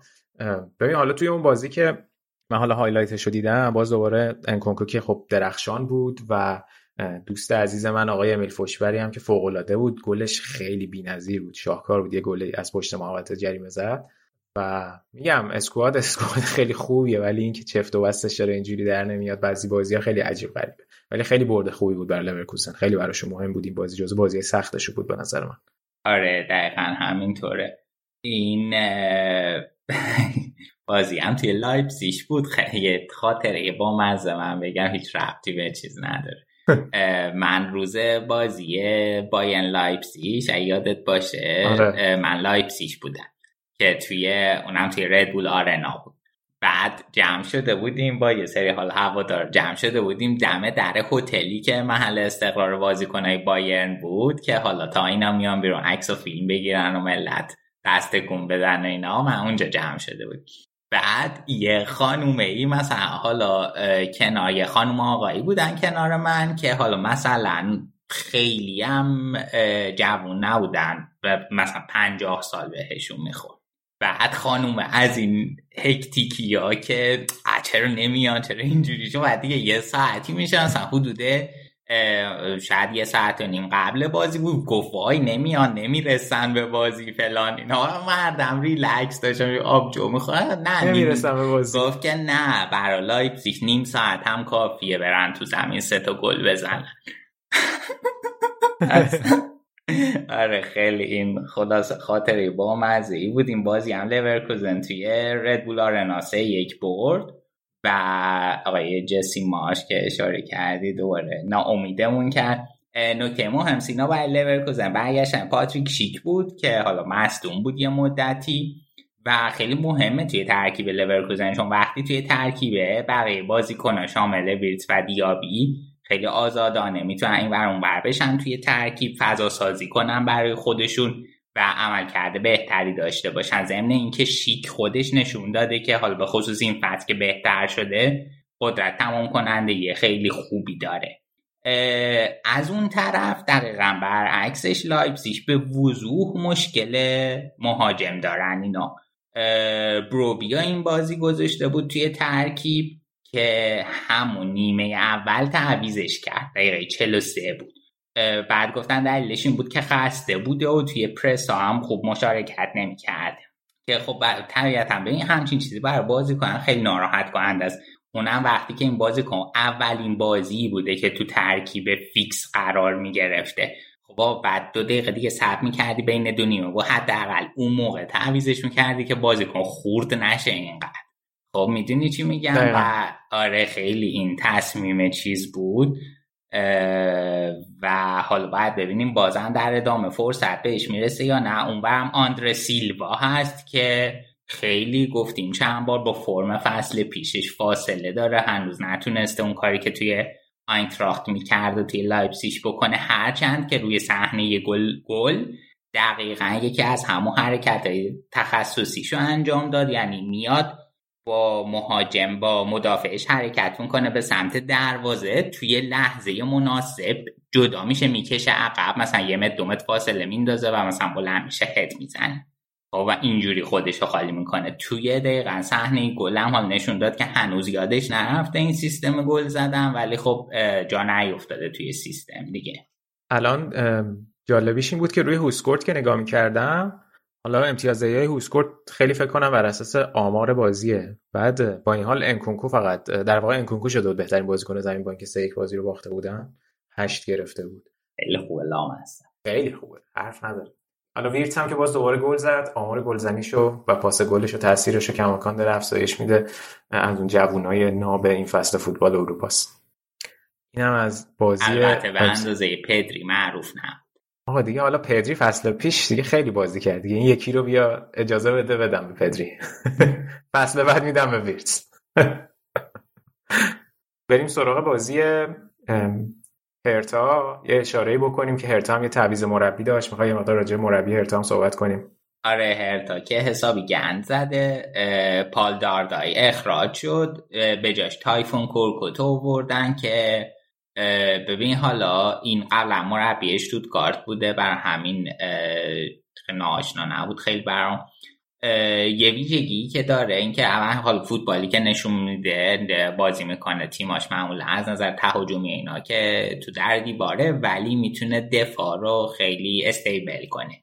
اصلا باید ببینیم که توی هرتا که الان این همه مشکل داره این کار جوابه یا نه؟ و واقعا من مدیریت این تیمای آلمانی درک نمی کنم با کمال احترام حالا خیلی نکات مثبتی هست ولی این تیک واقعا احمقانه است. و من نمی‌فهمم که وقتی که پلن بزرگی تفکر جاه طلبانه ای توی پنج سال آینده باشگاه داری چرا باید کسایی مثل کلینزمان و یه دکج و کله دیگر بیاری مربی تیمت کنی؟ خب یه مربی بیار که هم قد فکرات باشه. خب تو که میای مثلا توی بازار تو که اومدی مثلا کلی خرج کردی فلان بازیکن خریدی فلان بازیکن خریدی که هیچ کدومشون هم خریدای خوبی نبوده اصلا بازیکنهای خوبی نبودن. یا مثلا ستاره تیمت آقای که اینجوری رفتار می‌کنه تو زمین اون دقیق بازی رو در میاره. چیز کن. تو الان تیمت یه مربی نیاز داره آقا دست به جیب شو و یه مربی مناسب در حد قامت تفکرات تیمت بیار. حتی این مشکل هم واقعا به همون به مد... قضیه مدیریته به نظر شخصی من به هرتا محدود نمیشه. من این انتقاد رو به خیلی از باشگاه ها دارم کاری که دورتموند می‌کنن در مورد صحبت کردیم. در حد جاه طلبی دورتموند نیست. همون جوری که دیتمار هوپ یه مصاحبه داره میگه که آقا باشگاه دورتموند باشگاه تجاری باشگاه من باشگاه تجاری نیست. یعنی چی؟ یعنی دورتموند صرفا از نظر دیتمار هوپ یه باشگاهی که یه سری جوونو می‌خره که از طریقشون پول در بیاره. خب و ما هم چیزی جز این تفکر متاسفانه نمی‌بینیم. این همون چیزیه که علی میگه میگه که تا وقتی که دورتموند یه همچین ذهنیتی داره نمی‌تونه که آره بایرن برای قهرمانی به چالش بکشه. یعنی به این یه سری از اگه که قراره که این دوتا تیم با هم توی یه لیگ رقابت کنن بعد ببینیم که آیا این مربی شانسی داشته که مثلا توی بایرن مربی بشه آیا این بازی کنی که الان فیکسه اگر توی بایرن بود توی کادر 18 نفره قرار می‌گرفت خب می‌دونی این نکات مهمه. و حالا این قضیه راجبه این هست راجبه شال که فصل پیش بود. راجبه خیلی از تیمایی دیگه من می‌تونم در موردش روزه بخونم و حالا این در مورد هرتا به طور خاص خیلی بد بوده. درسته. اون بازی هفته پیششون بود که به یونیون هم باختن درسته؟ فکر همون بود که دربیشون رو باختن. حالا نشد صحبت بکنیم. آره ببینیم که حالا چه وضعیتی پیش میاد براشون با سرمربی جدید. بریم سراغ بازی بعدی. اگه صحبت دیگه نداری راجع به هرتا بریم سراغ اشاره هم بکنیم به آینتراخت یونیون. حالا حرف بر تیم برلینی هم شد که آینتراخت دوباره توی آخرای بازی تونست دو یک بازی رو ببره. آره دیگه این الان این فصل تیم گلاسنر تخصصش این گل Fergie time. و دور یکی دیگه هم زدن. خب الان تو به خاطر وضعیتی که جدول داره این سمتیاز سمتیاز خیلی مهمی بود که گرفتن به خصوص اینکه حالا اونیون هم تیمی که پتانسیل نیمه بالای جدول داره. و ببین این هم گفتم که من با این منتالیتی کار دارم که توی فورت صحبتشو می‌کردیم. این همون منتالیتیه که مناسب سطح اول فوتباله. خب یعنی تو باید آماده باشی که تا ثانیه آخر برای اون هدفت بجنگی. همون چیزی که ما تو اکثر باشگاه بزرگ می‌بینیم. الان مثلا توی سطح یک فوتبال می‌بینیم و الان فرانکفورت هم نشونش داد. کما اینکه هر هفته توی لیگای مختلف خیلی تیم‌ها این کار این, این منتالیتی رو نشون میدن. یعنی چیز عجیبی نیست. ولی تو باید برای تک تک امتیازات آخرین لحظه بجنگی. وقتی توی یه لیگ بازی می‌کنی اینجوری نمیشه که مثلا دقیقه هفتاد دو هیچ عقبی دیگه give up کنیم ما خیلی کم تیمی می‌بینیم که همچین کاری بکنه کما اینکه ما حالا هفته های مختلف کم و بیش توی سطح اول شاهد comeback های زیادی هستیم. یعنی اتفاق نو... اتفاق نیست که ندرت هم بیفته. می‌دونی چی میگم؟ و این همون mentality ه که توی قسمت گرویتر فورت صحبتشو کرد درست یه اشارم به بازی فرایبورگ بکنم که توی یه بازی عجیب دو یک به بخون باختن. و ایکس جیشون دو هفت بود. xG بوخوم هشتاد و یک صدم. بعد کریستین اشترایش بعد بازی گفته اوکی که از unfair ترین بازیایی بود که دیدن. خیلی بامزه هم هست. این گوگولی مصاحبه می‌کنه. سه تا بازی و پشت هم باختن. وضعیت خوبشون یه مقداری الان داره خراب میشه. هوفنهایم بهشون نزدیک شد. آره دقیقا. خیلی اون هوایل بالای جدول بودن و اینا. ولی خب مشخص بود دیگه کلا. بعد یه مقدار سریع شروع نکنی بگی که وای چه خفن و اینا. باید ببینی که آره این عمل کرده چقدر می‌تونه با ثبات باشه. آیا یه جرقه هست یا نه؟ به اگه که دقیقا این ست نه امتیازی که از دست دادن رو داشتن هم امتیاز باید دقیقا. دقیقا. کماکان هنوز بهترین خط دفاع رو دارن با بایرن ولی اون چهار تا گلی که یه بازی خورده بودن همینجور هی گلا داره. بیشتر بیشتر میگن از فرمشون خارج شده. ولی بر اوزل لورکوزن خیلی خوب شد دیگه. این بردی که این هفته گرفتن الان اومدن سوم جدول با تیم چهارم الان چهار امتیاز فاصله دارن. به جدول یه اشاره بکنم. حرف دیگه نداری راجع بازی ها به جدول اشاره کنم بایرن الان 31 امتیاز داره دورتموند 30 لورکوزن 24 فرایبورگ 22 هوفنهایم هم 20 دیگه بعد از اونم یونیون و وولفسبورگ و لایپزیگ که دیگه تیمایی که بیشتر نیمه بالای جدول خواهند جنگید برای سهمیه های اروپایی. پایین جدول هم که اشاره کردی گرویترفورت که یک امتیاز داره و بیلفلد 9 که اونم کارشون خیلی سخته. آگزبورگ و اشتوتگارت تیم محله شما هم که 13 امتیازن. بازی مهم هفته آینده هم که بایرن دورتمونده که هی فکر می‌کنیم که شاید الان مثلا اتفاقی بیفته دورتموند برسند ولی احتمال بایرن می‌بره. اختلاف میشه چهار تا فصل تموم شه. آره به خصوص توی بازی یه رو در روی اخیر دورتموند اصلا عمل کرده خوبی نداشته و حالا من قبلا البته در موردش صحبت کردم به نظر من لزوم این که قهرمان بشن توی پس این نیست که بتونن بایرن رفت و برگشت ببرن. این کافیه که بقیه بازیاشون رو بتونن ببرن. کاری که نمی‌تونن بکنن. دقیقا. ولی این بازی خب بازی مستقیم حالا به قول این چیزای ایرانی اون سری بهت گفتن شیش امتیاز داره. بازی شیش امتیازی حالا, حالا که به ما گفتی قلعه نوعی بذاری نبگی این بازی شیش امتیاز داره. قبلا می‌گفتم چیزه؟ قبلا می‌خواستم واسه می‌گفتن نه بازی مهم نیست مثل همه بازی ها سه امتیاز داره. از یه جای بعد دیگه گفتن نه این بازی شیش امتیازیه. خوبه چیز برو خدا رو شکر کن راجع فوتبال ماشینی آلمان تو این برنامه زیاد صحبت نمی‌کنیم. حرف صحبت ایرانی شد. این که اصلا آره اصلا ای که از زخم کننده ترین صحبت قشنگ معلومه که طرف مثلا فوتبال آلمان اون موقع که شبکه سه نشون می‌داده یا سال 2000 یه بار دیده و خاموش کرده بعدش تلویزیون. فوتبال ماشینی آخه یعنی چی اصلا؟ آره نه اصلا یه چیزی شنیدن می‌خوام مثلا بگن که آره ما اینو می‌دونیم. آراد حالا برای حسن ختام این برنامه یعنی تو بخش بوندسلیگا در یک دقیقه حس تو از رفتن رانگنیک به یونایتد هم بگو. خیلی از بچه ها فکر دوست دارم بشنون این حس تو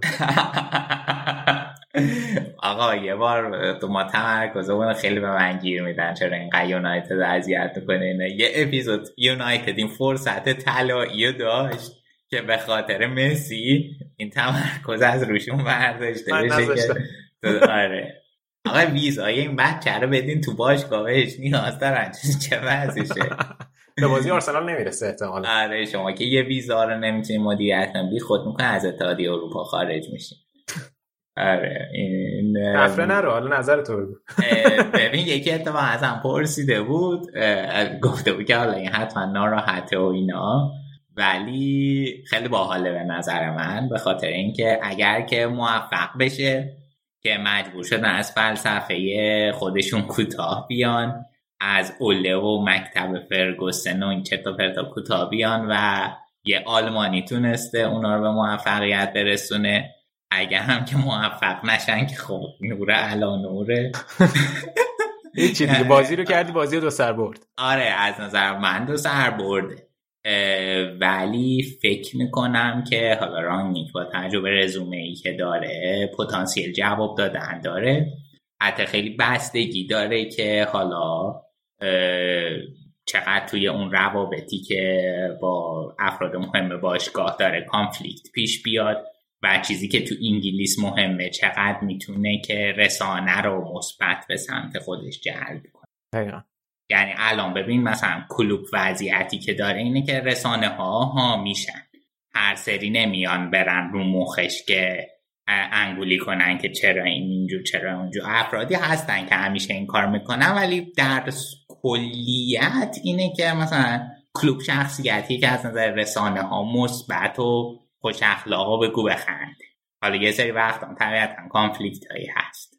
این خیلی به نظر مهمه و حالا بعد که میره توی اون پست مدیریتیه آیه شایه هم شده بود ناگلزمانو می‌خواد برای یونایتد که این هم جالبه در منم منم خیلی مشتاقم ببینم چه اتفاقی میفته اون نکته که میگم مهمه ولی وابسته است به موفقیت دیگه. حالا درست کلوب یه مقداری مسیرش اولش اونقدر موفق نبود ولی به قول تو تونست رسانه رو با خودش همراه کنه ولی توخیل خب سری خیلی به موفقیت چشمگیری رسید اونم خودش رو جا انداخت. حالا تو قسمت های جلوتر راجع به رانگنیک باز صحبت می‌کنیم. دمت گرم آرات خیلی بخش خوبی بود. بریم یه استراحت کوتاه بکنیم و برگردیم با بخش بعدی برنامه.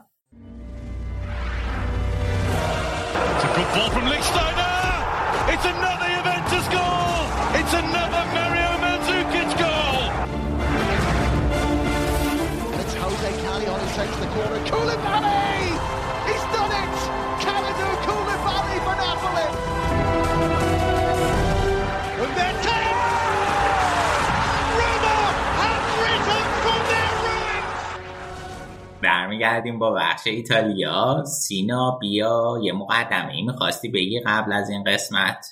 آره حتما. قبل از اینکه بررسی فوتبال ایتالیا رو شروع کنیم یه سری کامنت گرفتیم سر اپیزود قبلیمون در مورد حضور مهمان توی برنامهمون. اولا که دمتون گرم که نظراتتون رو برای ما می‌نویسین.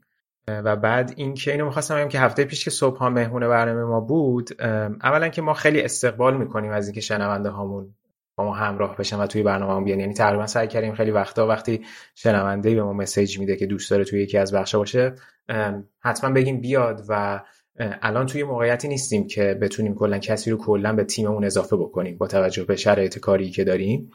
ولی خب استقبال می‌کنیم همیشه مهمونمون بیان. کما اینکه افراد مختلفی هم اومدن همیشه و برای بخش ایتالیا الان کسی رو قرار نیست به تیممون اضافه بکنیم. از این بابت میگیم و حالا مهمون هر دفعه که اومدن حالا به فراخور بحثی که داشتیم یا حالا اتفاقاتی که داشتیم مثل اون اپیزودی که برای دو میلیون بار شنیده شدنمون بود یه سری از همون مهمونایی که تو برنامه همون اومدن و جمع کردیم دوره هم.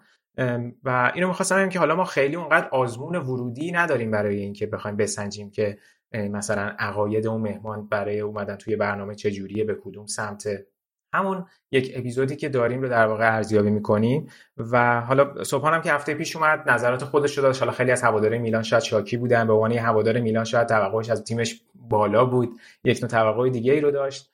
ولی میگم که یعنی پروسه این که ما یک مهمان رو میاریم به این ترتیبه. و بازم همتون گرم که حالا نظراتتون رو برای ما گفتین. تو این اپیزود کماکان راجع به میلان خیلی مفصل صحبت می‌کنیم. امیدوارم که دنبال کنیم همین بسیار عالی. بریم سراغ بازی ها قبلش یه حاشیه خیلی مهم که حالا فوتبال ایتالیا همیشه فکر هر هفته حالا یه حاشیه ای داریم دیگه یا حالا یه نجات پرستی چیزیه یا این هفته که خب اونم خیلی بد بود و این هفته هفته مبارزه با خشونت خانگی توی ایتالیا بود و دقیقا همزمان با این داستان توی بازی امپولی فیورنتینا در حالی که خانم گرتا بکالیا مجری توسکانا تیوی داره لایو گزارش میده و حالا جلوی ورزشگاه وایساده دوربین روشه یکی از اون هواداری که از پشتش رد میشه میاد و بهش تعرض جنسی می‌کنه و خیلی صحنه شوکه کننده ایه که اصلا چرا همچین چیزی باید اتفاق بیفته. و نمی‌دونم خیلی خیلی عجیبه خیلی عجیبه این موضوع. آره متاسفانه همزمانی همین قضیه خیلی قضیه رو مزهک می‌کنه که از یه طرفی مزهک می‌کنه از طرفی هم خب یه تأکیدی داره بر اینکه خب واقعا باید این فعالیت ها وجود داشته باشه. یعنی خیلی بی دلیل و منطق هم نیست. یعنی حالا از طرفی باید همیشه یک عزمی وجود داشته باشه برای مقابله با این موارد ام از مبارزه با نجات پرستی مبارزه با خشونت علیه خانگی. یعنی واقعا این مثلا اینجور هفته رو می‌ذارن حتما دلیلی داره که می‌ذارن. و ولی خب اینکه این اتفاق افتاد باز خب خودش تاکید بر این داستان بود که واقعا این مشکلات هست.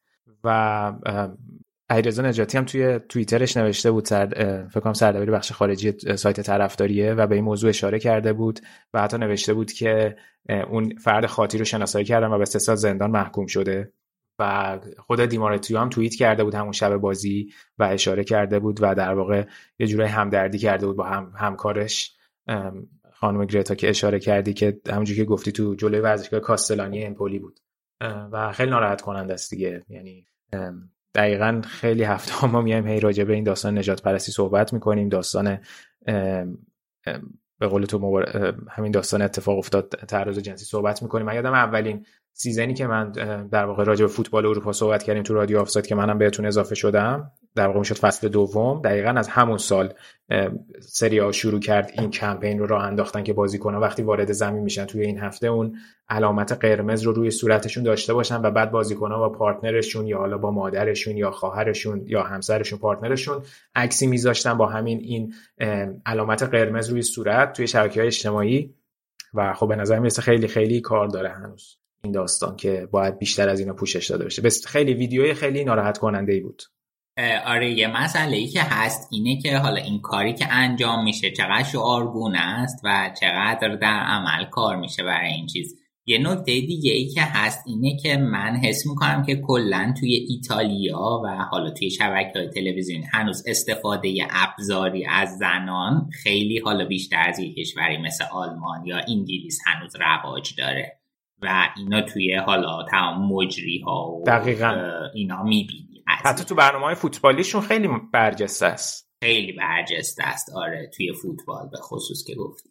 آره دقیقا مثل همون بحث همیشگیه که داریم راجع به اینکه یوفا چقدر عزم داره نسبت به مقابله با نجات پرستی یا نسبت به این فعالیت هایی که مثلا مجارستان داره نسبت به جامعه LGBT ها این هم همونه دیگه. آیا فقط شعار است یا واقعا عملی هم دیده میشه؟ خب، خیلی بحث عجیب غریبیه دیگه. هی طولانی و کشدار و بینت کم نتیجه حداقل. تو خیلی جاهای اروپا هم هست تو خیلی کشورهای دیگه هم هست. یعنی بین خودمونم ماها خیلی میایم این صحبت ها رو می‌کنیم واقعا برای افزایش آگاهی. یعنی بین جامعه خودمون در واقع. به کشور خاصی هم اشاره نه جامعه خودمون دارم میگم بله. جامعه خودمون ایران دارم میگم آره. واقعا یعنی ما راجع به این چیزا صحبت می‌کنیم. چون مثلا یه دفعه اومدیم اون پستی رو گذاشتیم که یکی از بازیکنای تیم ادلاید یونایتد استرالیا اومد کام اوت کرد و گفتش که من همجنسگرا هستم و ما توی اینستاگرام اون گذاشتیم. بعد بچه ها اومدن گفتن که رادیو آفساید جای این صحبت ها نیست اینجور صحبت خیلی جا نمی‌خواد. یعنی ما, ما این چیزها رو صحبت می‌کنیم راجبش اتفاقا به خاطر اینکه راجبش خیلی جاهایی که باید صحبت بشه و مدیوم های اصلی هستن صحبت نمیشه. و دلیل نداره که ما الان راجبشون صحبت نکنیم. دقیقا همینطوره. ببین یه چیزی که من در تکمیل صحبتت می‌خواستم بگم ما رسانه مستقلیم و طبیعتا هر جا که حس می‌کنیم یک موضوعی هست که مهمه و این موضوع شنیده نمیشه بهش پرداخته نمیشه. مثلا به همین قضیه LGBT یا به خاطر این پرچم رنگی هم بازی ها نشون نمیدن. یا حالا قضایایی مشابه این نمی‌دونم قضیه دختر آبی بود قضایه اون هواپیما که زدن بود. به اینها ما قطعا اشاره می‌کنیم رویمون هم این خواهد بود که اشاره خواهیم کرد و موضوعاتی که باید پرداخته بشه باید ذهنی ذهن ما آمادگیشو داشته باشه که بدونیم که آقا دنیا فراتر از این چیزیه که حالا مدیای یک مدیای خاص سعی می‌کنه ذهن ما رو در اون جهت قرار بده. بریم سراغ میلان و پیولی. اینا با پیولی تمدید کردن. پروژه‌ای که قرار بود به دستان توانمند رانگنیک برسه. وسط راه پیولی ها از تو جعبه در بردن و دیگه دست پیولی هم موند و حالا اوله هم همین جوری موند دیگه. اولش چیز بود مربی موقت بود تا آخر فصل. بعد موند و موند و دیگه خیلی موند.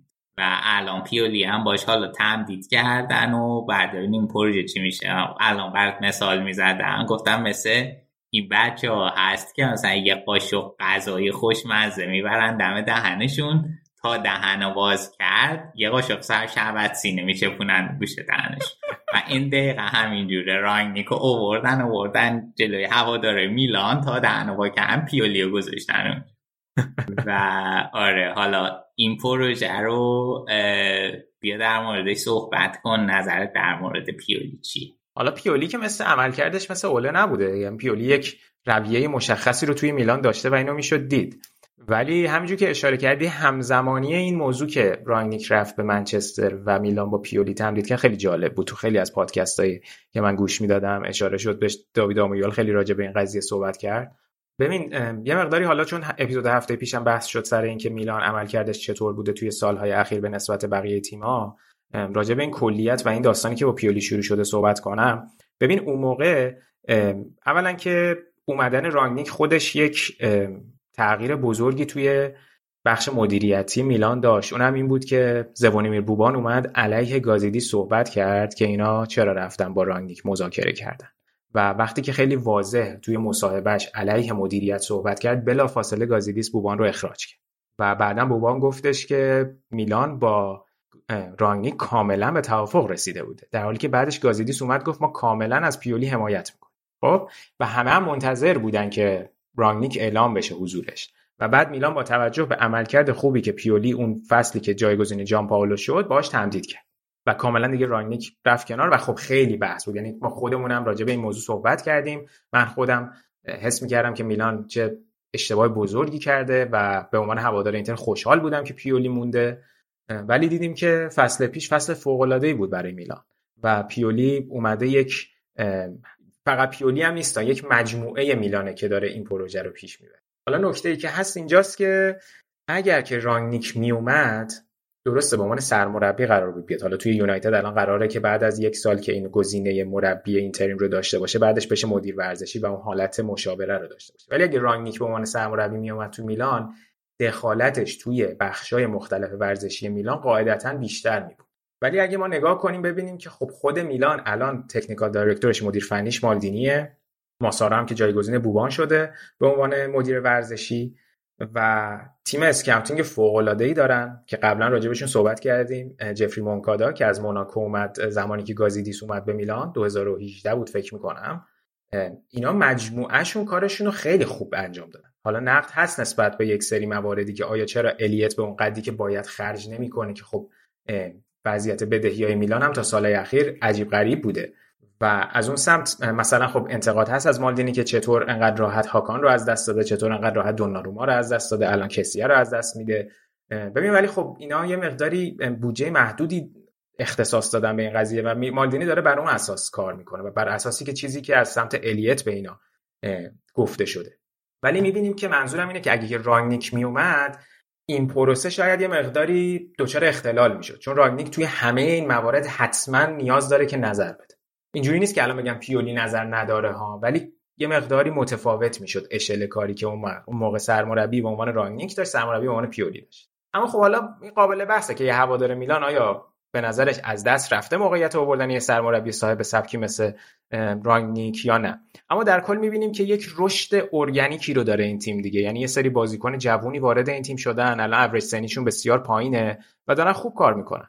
یعنی الان دوم جدولن. درسته که الان دو هفته پشت هم شکست خوردن ولی هم دوم جدولن هم, هم این که با این برد قهرمانانه ای که جلوی اتلتیکو به دست آوردن توی چمپیونز لیگ الان کماکان یهو شانس صعود از گروهشون وجود داره. هیچ بعید نیست. این گزینه هست از چمپیونز لیگ. و فصل پیشم که اینا وقتی نایب قهرمان سری شدن بسیار دستاورد بزرگی بود. و حتی ما اینو توی فرم بازی هم می‌بینیم که پیولی با اینکه خیلی هم بهش منفی بودم من خودم نسبت بهش منفی بودم و میگم گفتم خوشحالم که مونده ولی دیدیم چیز متفاوتی از اون چیزی که توی اینتر و لاتزیو پیاده کرده بود اینجا پیاده کرده. تیمش مشخصه مثلا high press بازی می‌کنه PPDA شون 9 10 به طور میانگین تو طول این فصل. حالا مثلا تورینو این فصل خیلی PPDA ی پایینتری داره ولی میلان جزو اون تیمایی که داره با اون high press بالا بازی می‌کنه. موقعی که دارن در واقع توی زمین بازی می‌کنن سعی می‌کنن زمین رو برای خودشون محدود کنن با اون formation ی که دارن تا بازی بیشتر دست خودشون باشه خودشون بتونن بازی رو مدیریت بکنن. بعد یک سری بازیکنان توی این ترکیب چقدر خوب تونستن بدرخشن مثلا کالابریا تبدیل به fullback خیلی خوب شده که بهش می‌تونن حساب کنن. الان وقتی نیست واقعا تیم به مشکل خورده. یا لیاو چه رشد فوق العاده ای داشته به عنوان یه وینگر واقعا شکوفا شده.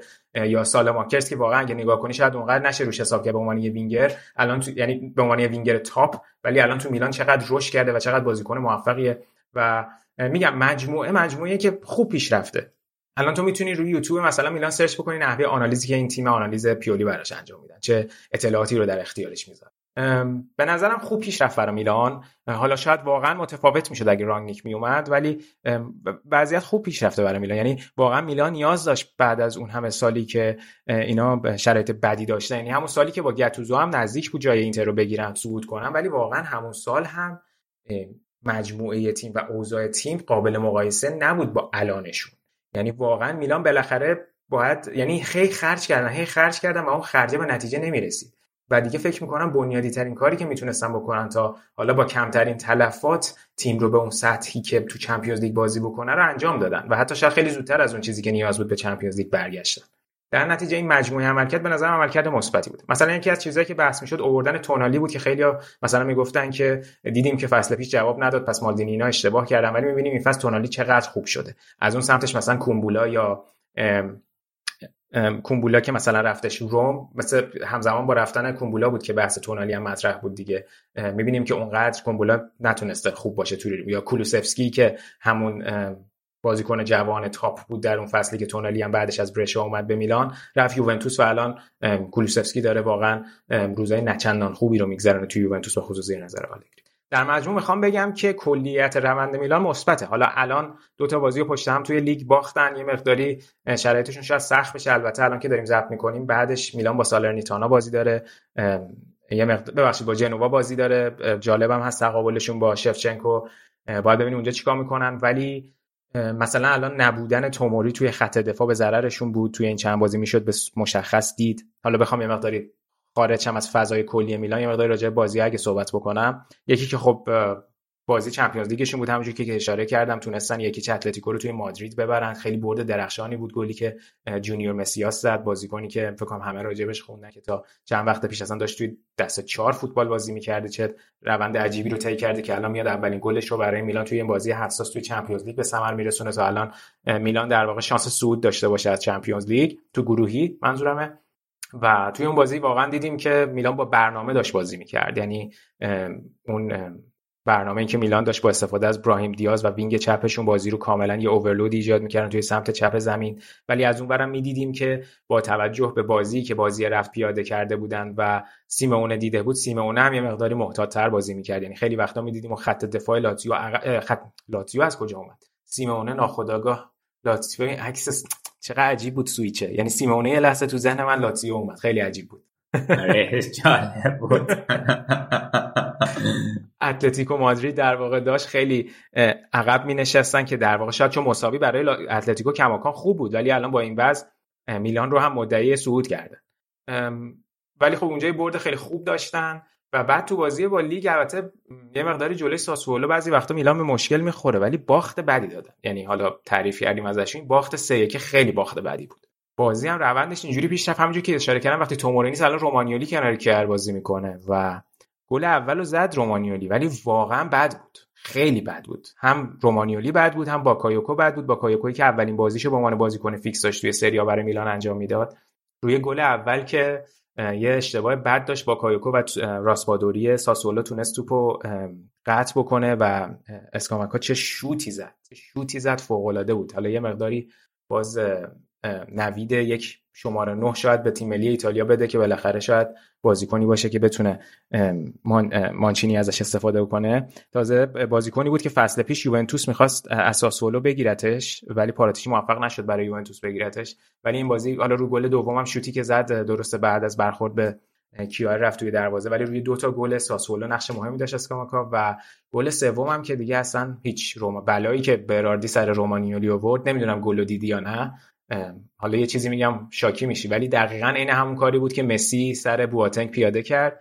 حتی به نظر من بدتر بود به خاطر اینکه اونجا مسی رو سرعت بود. ولی اینجا توی محوطه حالت ایستا بودن و براردی تو سر توپ زد و به اصطلاح معروف رومانیولی رو فرستاد تو باقالیا. خیلی دریبل بعدی خورد و چه گل خوبی زد دومنیکو براردی بعدش هم که آخر بازی هم رومانیولی اخراج شد خیلی عملکرد فوق العاده ضعیفی بود. یعنی به نفع میلان هرچه سریعتر توموری برگرده به تیم تا وضعیت خط دفاع دوباره بهتر شه همینطور کالابریا برگرده بتیم یکی دیگه از چیزایی که میخوندم یکی از فکر کنم خبرنگار اسکای اسپورت گفته بود این بود که الان نبود رویج خیلی فشار رو روی لیاو هم زیاد کرد. یعنی لیاو هم هم باعث خستگی زیاده شده هم همین که عملکردش تحت تاثیر قرار گرفته. لیاو خیلی بازیکن فوق العاده بوده برای میلان ولی الان نبود رویچ هم باید بهش اشاره کرد خیلی به ضرر میلان داره تموم میشه. حالا باید ببینیم که وضعیت چه جوری میشه اینو می‌خواستم بگم که در مورد بگو تا بعد من این نکتهمو اضافه کنم. نکته تاکتیکی آخر این مانچینیو گفتیم. من می‌خواستم بگم که از خوف جام جهانی و اینا که صحبتش داشتیم مانچینی قرار تا از این برزیلیایی که پاسپورت ایتالیایی دارن و دعوت کنه تیم ملی برای تقویت تیم. مشکل شماره نو... مثلا یکی جواو پدروه. آره. خب وقتی مشکل شماره نه دارن کار عجیبی نیست. یعنی نیاز داره واقعا این کارو بکن مشکل چیزی هم هست چون الان صحبتش هم کردیم آلمان هم دقیقا هم مشکل داره. دقیقا. و خیلی عجیبه برای من که این موبیله اون عمل کردی که ازش انتظار میره با اینکه بازی کنی که قابلیت های خودش رو در گلزنی نشون داده. دقیقا. ولی این عمل کرده رو نمی‌تونه داشته باشه. ولی آخه مسئله اینه که مثلا حالا من و پدرو رو توی اینا نگاه کردم. اونقدری گلزن نبوده اونم. نه این فصل خیلی خوب بوده به نسبت. آره. ایتالیا اگه یه فالس ناین خوبم می‌تونست پیدا کنه که اونجا استفاده کنه جواب می‌داد. ولی مثلا این بازی اومد بازی که با سوئیس بود فکر کنم این سینیر رو گذاشتونم جواب نداد. یه مقدار پیچیده شد شرایط اون جلوی ایتالیا اینتر یعنی اینتر ایتالیا دیگه آره. این سینی هم آخه بعضی وقت یه موقعیت خراب می‌کنه میره رو اعصاب. دقیقا دقیقا. آره. یه سری گل خوشگلی می‌زنه ولی بعضی وقت رو اعصاب میره دقیقا. اما سری پیش من این بلند خوشحالی کردم که آتیشش دامنه ما رو گرفت. حالا این سری اگه که نشد و نرفتین آره بعد که آروم تر خوشحالی کنه. حالا خوبه حالا خیلی مونده تا پلی آف یا ولی می‌تونیم نفس بکشیم ولی بعدا راجبش صحبت می‌کنیم حتما. قرعه سختی خورد به ایتالیا که حالا بعد با آره. پرتغال یا ترکیه بازی کنه تو بازی فینال. دمت گرم. اشاره به مشکلات شماره 9 در فوتبال ایتالیا. اینو فقط بگم که ببندیم بحث میلان رو. توی این نکته که اشاره کردم که میلان در واقع توپ رو اونجا توی دوتا گلی که به از ساسولو خوردن در واقع توی یک سوم دفاعیشون توپ رو از دست میدن و ساسولو گل بزنن چیزیه که خود میلان ازش استفاده می‌کنه. یعنی اون فشاری رو که روی حریفش می‌ذاره و باعث میشه که بتونن توپ رو توی یک سوم دفاعی حریف پس بگیرن و اونو تبدیل به موقعیت گل بکنن توش میلان فوق العاده است. یعنی این ترن های ترنوورز رو اگه آمارش رو نگاه کنیم می‌بینیم 132 بار میلان تونسته که این سیکونس در واقع توالی شروع حملش به دروازه حریف رو توی یک سوم دفاعی حریف آغاز بکنه. 132 بار خب؟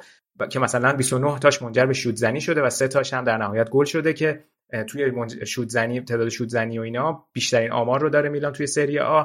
اما همین آمار رو اگه برای ساسولو نگاه کنیم می‌بینیم چهار تاش منجر به گل شده که دقیقا دو تاش تو همین بازی با میلان اتفاق افتاد. و الان ساسولو بیشترین بهره رو از این ترنوور بالای زمین به دست آورده که خب یعنی منظور میلان چیزی که خودش استفاده می‌کرده رو حالا پاتکش خورده و با اشتباهاتی که مدافعینش داشتن تو وقتی توی یک سوم دفاعیشون تحت پرس تیم حریف از دست می‌داده دروازهشو باز شده دیده و خیلی بازگشت خوبی برای معنیان نبود این بازی. کاری هم نمی‌تونست رو اون گل اول عجیب غریب بکنه. رو گل سوم البته از براردی لای خورد خیلی جالب نبود. ولی این وضعیت میلان توی این بازی بود. حالا ببینیم که توی این دوتا بازی پیش روشون توی سری ها چی کار می‌کنن تا برسن به بازی با لیورپول که توی سنسیرو برگزار میشه و برد می‌تونه براشون حکم صعود رو احتمالا داشته باشه با توجه به بازی رو در روی پورتو و اتلتیکو مادرید. میلان اول با جنوا بازی می‌کنه بعدم با سالرنیتانا و بعدم با لیورپول. بسیار عالی میلان مشتی. ضبط کردیم به این سراغ یووه که اونام هفته خیلی شلوغی داشتن. بچه ها داشت دفاتر باشگاهی یووه داره تفتیش میشه فعلا و حسابی چیزایی حالت نمی‌دونم من یووه که بحثش کی میشه؟ این ذهنیت مافیا میاد تو ذهن نمی‌خوام بگم. ولی نمی‌تونم بگم خیلی هفته شلوغی بود برای یوونتوس. هم توی رسانه ها خیلی زیاد بودن هم به دوتا باخت بد دادن. یعنی هفته پیش صحبت کردیم راجع بردشون جلو لاتیو بعد گفتیم چهار هیچ هم به چلسی باختن. یه بازی فاجعه بود اون بازی. بعدم به توی زمین خودشون در واقع به آتالانتا باختن که تا حالا از 1989 نباخته بودن. و همزمان این مستند آل اور ناتینگ آمازون هم که از یوونتوس ساخته بودن از فصل پیشش همین هفته منتشر شد. بعد همه این اتفاقا باعث شد یوونتوس خیلی تو اخبار باشه.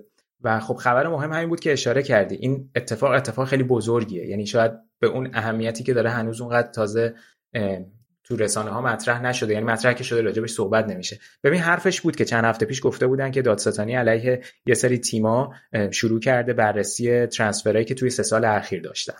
یکیشون یوونتوس بود. حالا داستان از این قراره که برای بچه‌ای که نمی‌دونن که می‌خوام بیان این دستمزدایی که به اولا که اون حقی که به ایجنت دادن رو بررسی کنن و هم این ثبت قرارداداشون رو میگن بر اساس یک سری سندسازی صورت گرفته. و در واقع اینا با یک سری معاوضه بازیکن و افزایش قیمت خلاف واقع تونستن یک سری سود سود سرمایه در واقع برای خودشون ثبت بکنن کپیتال گین برای خودشون ثبت بکنن. و مثلا نمونهش دوتا تعویضی بود که داشتن دیگه. یکی پیانیچو فروختن به بارسا و از اون آرتور ملو رو گرفتن و یوونتوس با این کار تونست سود ثبت بکنه به خاطر اینکه پولی که برای پیانیچ دریافت کردن بیشتر از پولی بود که برای آرتور دادن. و یه کار دیگه هم این بود که با کانسلو و دانیلو انجام دادن. کانسلو رو دادن سیتی دانیلو رو گرفتن. یک سری بازیکن جوان آکادمیشون رو هم دادن به منچستر سیتی و با این کار یه پولی رو ثبت کردن که انگار یه پول بیشتری رو از سیتی گرفتن. و در واقع می‌دونیم که اون بازیکن‌ها دیگه تو سیتی هم ادامه ندادن. از سیتی بعدش رفتن. یعنی اصلا بازیکن‌های top ی نبودن. فقط اون عددی که داره ذکر میشه عدد زیاد بالاییه براشون. در واقع این ارزش بازار اون بازیکن‌ها بیشتر از کمتر از اون چیزیه که یوونتوس در واقع و بقیه باشگاه‌ها ثبتش کردن. ببین این کار توی تیم ایتالیا یک سری انجام شد یعنی من الان به عنوان هوادار اینتر بگم یک دفعه در سر ثبت خرید باستونی هم این اتفاق افتاده بوده که اینتر زمانی که به از آتالانتا باستونی رو خریده بوده مثلا 30 میلیون یورو. در واقع اونقدر هم ارزشش نبوده باستونی در اون زمان دیگه. حالا می‌بینیم که الان ارزشش به اون رقم رسیده. ممکن بود نرسه. ولی در ازاش یه سری بازیکن آکادمی هم داده بود به به آتالانتا که بعد مثلا مجموع بازیکن آتالانتا رو مثلا 10 میلیون ثبت کرده بود. در حالی که واقعا همونا 10 میلیون نبودن. می‌دونی با این کارشون یه مقداری میان برای خودشون سود تعریف می‌کنن توی حساباشون. و الان در واقع اون یه گروهی دارن به نام حفاظت مالی ایتالیا از طرف پلیس رفته بودن دفاتر باشگاه یوونتوس توی تورین و توی میلان که یک سری اسنادشون رو بردارن که اینا رو بررسی کنن. مثلا قرار حتی قرارداد رونالدو رو بررسی کنن چون میگن که اون موقعی که حقوق همه بازیکن‌ها رو به خاطر کووید کم کردن میگن شاید حقوق مثلا رونالدو رو کم نکرده بودن و در حالی که اینو اینجوری ثبت کردن. و کسانی هم که در مزان اتهامن حالا آریوا بنه مدیر کنونی نیست. در واقع اونا هم مورد تفتیش قرار گرفتن گویا طبق چیزی که من خوندم. ولی در صدرشون آنیلی و ندوید و پاراتیچی که الان رفته تاتنهام و خیلی میگن که این کاراییه که پاراتیچی توش دست داشته حالا یه آقا قرار بود در مورد این آقای آریوابنه با هم feat بدیم و خب feat میدیم. آره یه دفعه دیگه feat میدیم. رئیس سابق تیم فراری. آره. آره آره. صحبت می‌کنیم راجبش. ببینیم مثلا حالا عمر ورزشیش در یوونتوس چقدر طولانی خواهد شد؟ فعلا که خیلی داستان داشته همین یک سالی که اومده. اینو می‌خواستم اشاره کنم که توی من فعلا سه تا اپیزود دیدم از این اپیزود All or Nothing. پاراتیچی خیلی با افتخار خب میاد راجع به اومدن رونالدو صحبت می‌کنه دیگه. میگم یعنی خب همه این اتفاقاتی که طی سالهای اخیر توی یوونتوس افتاده از زمان اومدن رونالدو اتفاقات عجیب غریبی بوده که الان باعث شده این گروه پاراتیچی و آنیلی خیلی تحت انتقاد فشار و انتقاد باشن دیگه. در واقع تو اون اپیزود توی اون مستند پاراتیچی میاد میگه که من این رو در نظر داشتم و خیلی میترسیدم که برم به آنیلی بگم. و یهو دلو به دریا زدم و رفتم گفتم بهش بعد آنیلی گفتم فقط بهش نخند بهم. و بعد اینجوری بودم با خودم که بذار بگم چون اگه نگم دیگه نمی‌تونم الان بگم. و بعد اینو مطرح کردم و آنیلی استقبال کرد و ما شرایط آوردن رونالدو رو فراهم کرد. و خب اتفاقاتی که از اون موقع افتاده رفتن آلگری اومدن ساری اومدن پیرلو اخراج پیرلو دوباره برگردوندن آلگری این داستانه که از 2019 پیش اومده داستان سوپرلیگ این وسط پیش اومد. افزایش سرمایه داشت یوونتوس از طریق اون اکسور شرکت هلدینگ اصلی که داره. همه ها همه ها اینا یه مقداری شرایط بدی رو برای یوونتوس داره. الان نشون میده که تو این وضعیت قرار گرفتن. حتی این روزنامه لا استمپا دیدم که کالچو فینانزا زده بود این لا استمپا وابسته به خانواده الکان. الکان در واقع اون بال دیگه این خانواده بزرگ آنیلیا هن دیگه که صاحبین این باشگاه هن. در واقع الان یه مقداری الکانا دارن این شرایط بد رو وابسته می‌دونن به تصمیم های آنیلی.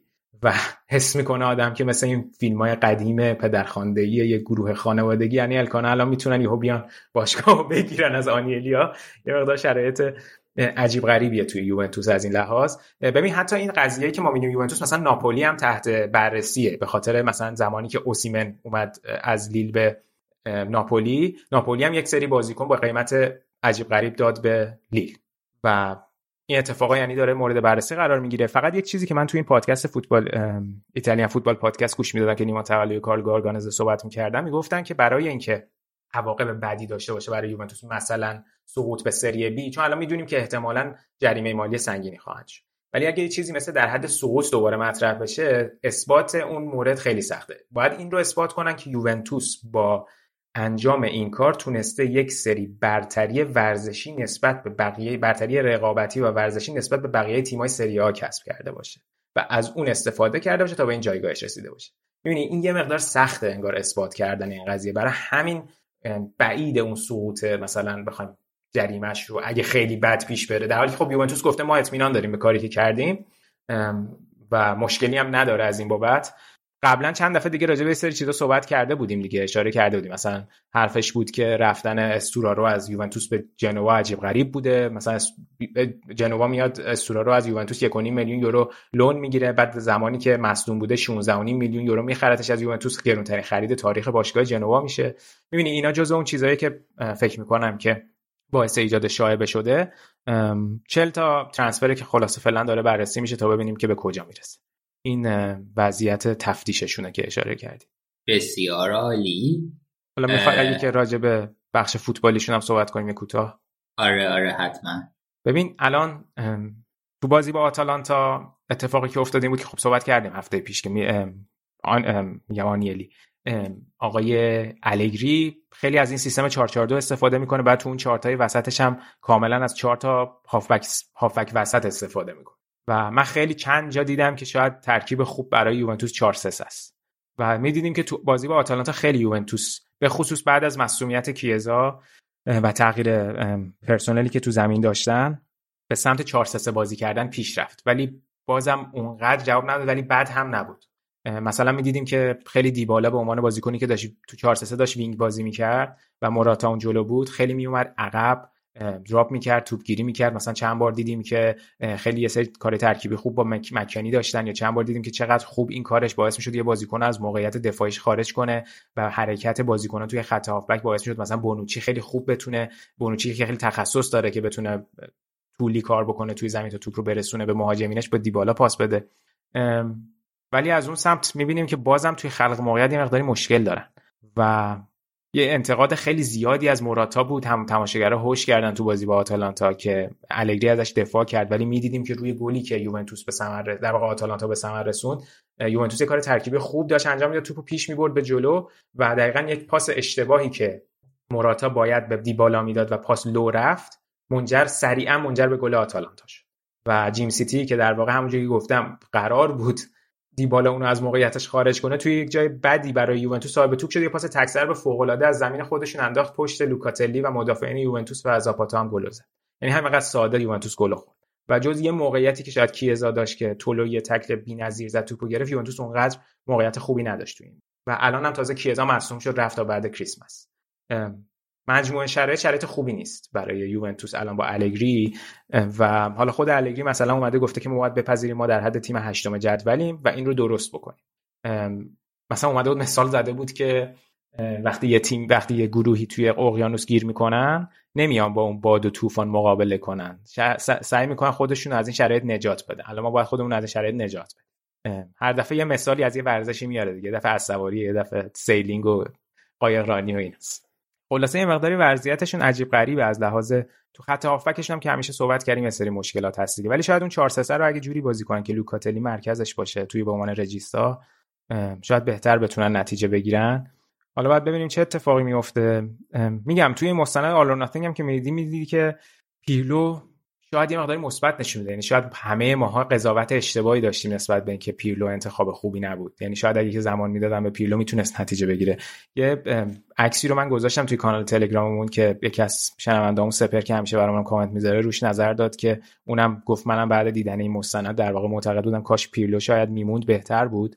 ولی از طرفی آدم میگه که خب شاید یوونتوس وقتی می‌بینه که یک بار رقیبش اینتر رفته یکی مثل کنتر رو گرفته مربی خودشون و تونسته این اسکودتو رو ازشون بقاپه شانس اومدن الگری رو نباید از دست یعنی دیدن که اوکی ماروتا رفته ما الگری رو داریم. شانس اتف... احتمال این هست که حتی الان کنته میره اینتر بره دوباره الگری رو بیاره. پس ما بیایم این موقعیت رو دیگه از دست ندیم و الگری رو بیاریم. ببین منطقی بوده حرکت آوردن دوباره الگری. ولی خب الان می‌بینیم که اینجوری پیش رفته شرایط. ولی یه مقایسه ای که بود بین عمل کرده دفاعی هجومی و شیبه بازی یوونتوس الگری و پیرلو. می‌دیدیم که تو اکثر فاکتورها الان به صورت میانگین یوونتوس الگری افت داشته نسبت به پیر حالا پیرلو یک فصلشو داریم در نظر می‌گیریم. الگری رو مال 13 14 تا بازیشو داریم در نظر می‌گیریم. ولی اینو توی آمار حداقل میشه دید. باید ببینیم که الگری چه جوری می‌تونه اینو بهتر بکنه. الگری قرارداد 4 ساله داره. حقوقش فکر کنم 9.5 میلیون یوروه. اولا که الان حالا اخراج الگری خیلی مطرح نیست ولی اونقدرم ساده نیست این کار رو اگه بخوام بکنن. ولی خب اسکواد یوونتوس یه مقداری انگار مشکل ذهنی داره مشکل اینکه مشکل روحی داره توی بازی. وقتی گل می‌خورن خیلی راحت نمی‌تونن برگردن به بازی. نمی‌دونم یه مقدار پیچیده است شرایط یوونتوس. خلاص الان هم توی این بخش جدول خیلی فشرده است. فیورنتینا یووه و لاتزیو و بلونیا همشون 21 امتیازی هن. بعدشون ورونا امپولی 19 ساسولو 18 تورینو 17 خیلی فشردن و وسط جدول عجیب غریبی داره. دقیقا دقیقا. و حالا چمپیونز لیگ رفتن بالا اونجا هم کار سخت میشه اگه قرعه بد بخورن دیگه. آره دیگه چون دوم گروه شدن و دیگه فکر می‌کنم جزو تیمایی که با تعجب فرمشون قرعه خوبی محسوب میشن. حالا اون نمی‌دونم یه مقداری شاید باید ببینیم تا اون موقع چه شرایطی براشون پیش میاد. ولی یوونتوس نمی‌تونه مثل شرایطی که در به دورتموند صحبت کردیم برای یوونتوس خیلی سنگینه چمپیونز لیگ نرفتن تو این شرایط مالی. الان هفت امتیاز اختلاف دارن با آتالانتا که به چهارم لاتزیو رو گفتیم که هم امتیاز فعلا توی جدول با یووه ولی این هفته یه باخت بعد به ناپولی داشتن چهار هیچ. و این لاتزیوه برای من خیلی اون چیز لایپسیش برای تو رو داره و خاطر اینکه من به خاطر کلوز یک کششه خیلی, خیلی خفیفی به لاتزیو دارم. و بعد چیزه مثلا یه هفته خوبه و دوباره یه هفته گن می‌زنه و حالا ناپولی هم بعد اون دو تا بازی پشت سر هم که امتیاز از دست داده بودن تونستن این هفته یه برده خوب و مهم داشته باشن و سرنشینشون تثبیت کنن. ساری در واقع به دو تا تیم سابقش باخت بعدم باخت دیگه. هم به یوونتوس دو هیچ باخت هم چهار هم از ناپولی خورد. خیلی چنگی به دل نمی‌زنه این شرایط لاتزیو. این بازی هم خیلی بد بودن. اصلا جای هیچ صحبتی نداره بازی. انقدر لاتزیو بد بود و ناپولی خوب بود. خیلی عجیب غریب بود دیگه بازی. اول بازی هم بازی توی ناپولی ورزشگاه مارادونا بود. یه یادبودی هم برگزار کردن برای مارادونا. از یه مجسمه مارادونا هم رونمایی کردن. روی جرزیشون هم که عکس مارادونا هست. چند هفته است. ببین ناپولی همونجوری که گفتیم هفته پیش هم آنگیسا رو از دست داده برای مصونیت. هم اوسیمن. بعد این بازی مرتنز جای اوسیمن بازی کرد. دو تا گل همون نیمه اول زد. فوق شاهکار. همینجور داره به این گلایی که زده اضافه می‌کنه و بهترین گلزن تاریخ باشگاه ناپولی خیلی ناپولی این بازی هم. خوب بازی یعنی خیلی خوب و زود بازی رو کشت و گل چهارم هم که فابیان رویس از پشت محوطه جریمه زد. خیلی خیلی بازی درخشانی بود و خط دفاعیشون هم خیلی خوب بود این بازی دوباره. ببین الان ناپولی کلا هفت گل خورده که سه تاشو از اینتر خورده و چهار تا هم توی بازی دیگه یکی یکی یعنی یه گل یه گل خورده بود. و هفت گل خورده خیلی فوق العاده است عمل کردش و اشاره کردم لوبوتکا هم این بازی جای آنگیسا بازی کرد. اونم بازی خوبی داشت. بازی خیلی درخشان بود به نظر من برای ناپولی تو این بازی. ولی ناپولی همونجوری که گفتیم برنامهش فعلا سخته. حالا اولی رو که از پسش بر اومدن جزو تیمای بالای جدول.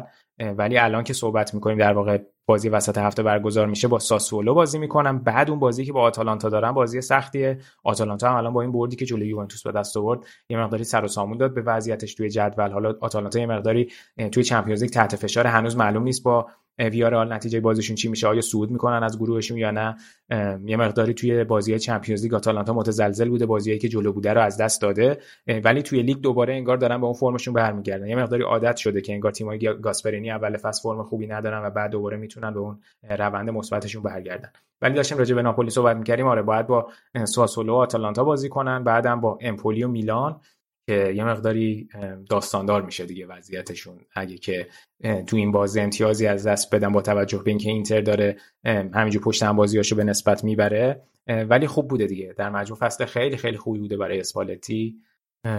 ببینیم که چطوری پیش میاد. حالا با نبودن اوسیمن در این چند هفته فعلا که مرتنس تو این بازی شاهکار کرد.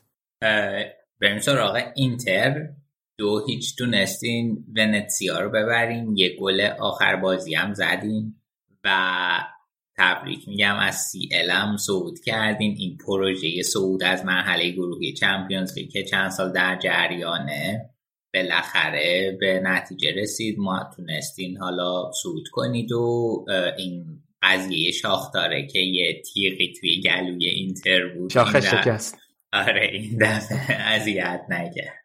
آره بالاخره صعود کردیم. بعد ده سال اینتر توی یک هشتم نهایی چمپیونز لیگ خواهد بود. یکی از اهداف این فصل در واقع از همین الان به نتیجه رسید. حالا خب دوست داریم قاعدتا بیشتر جلو بره ولی فکر کنم عملکرد خیلی خوبی بود برای این زاگی که تونست تموم کنه کار رو. هنوز یک بازی هم داریم جلوی رئال توی مادرید. امید دارم که ببریم اون بازی رو صدرنشین صعود کنیم. بازی رفتم باید میبردیم. واقعا انقدر گل نزدیم که بازی رو واگذار کردیم. اینتر 5 تا بازی توی چمپیونز لیگ داشته. هر 5 تا بازی بهترین بازیکن زمین از اینتر بوده و واقعا هر 5 تا بازی رو اینتر تیم دامیننت زمین بوده. ولی خب الان بازی اولو واقعا بازم به خاطر عدم استفاده از موقعیت هم باختیم. در صورت داره گفتی اشاره خوبی بود که شاختار رو تونستیم ببریم.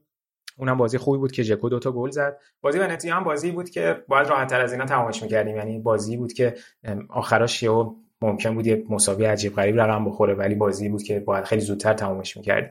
و گل فوق که هاکان زد و هاکان تو سه تا بازی پیاپی بعد از بازی با میلان که گل زد الان گل زده و تا حالا این اتفاق توی کریرش نیفتاده بود. حالا دوتاش پنالتی بوده ولی فرم بازیش هم فرم بازی خوبی. یعنی روی فرم الان برای اینتر. و الان اشاره کردم اون اول برنامه که مسی مثلا از پشت محوطه 15 تا گل زده تو این فصل. کلا از سال 2013 14 مسی 61 گل از پشت محوطه جریمه داشته تو لیگای داخلی. نفر بعدش هاکان و اریکسن هم با 26 گل. اریکسن فصل پیش به این عدد رسید. توی اینتر و الان هم هاکان به این عدد رسید. که خب حالا هاکان توی تیمای دیگه بوده. گلزنیاشون در واقع توی تیمای دیگه بود. از 2013 14 میگم و در واقع با این گلایشون که برای اینتر زدن به این عدد رسید. ببین این چمپیونز لیگو که گفتی من فکر می‌کنم اگر که بتونید رئالا ببرید و صد, صد نشین بشین سر گروه بالا شانس خیلی خوبی دارید برای صعود به مرحله بعدش. چون که حالا تنها تیمی که به نظر شخصی من می‌تونه برای شما درد سازی کنه پاریس سن ژرمنه آره منم همین داشتم فکر کنم شانس ما که می‌خوریم به پاریس سن ژرمن آره فقط ببین یووه و پاریس تو این مرحله خیلی خوب و توی دوم گروه ها خوب ترن و که به یووه که نمی‌تونین بخورین. بنابراین فقط میمونه پاریس. حالا به بارسا هم بخورین. بعید می‌دونم مشکلی داشته باشید.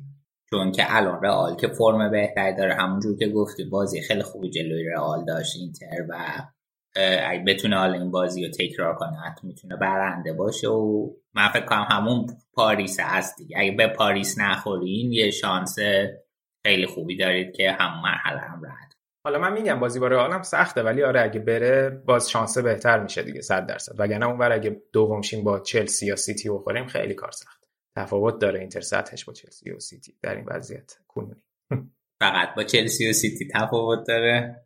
نه خب حالا نمی‌خواستم بگم دیگه.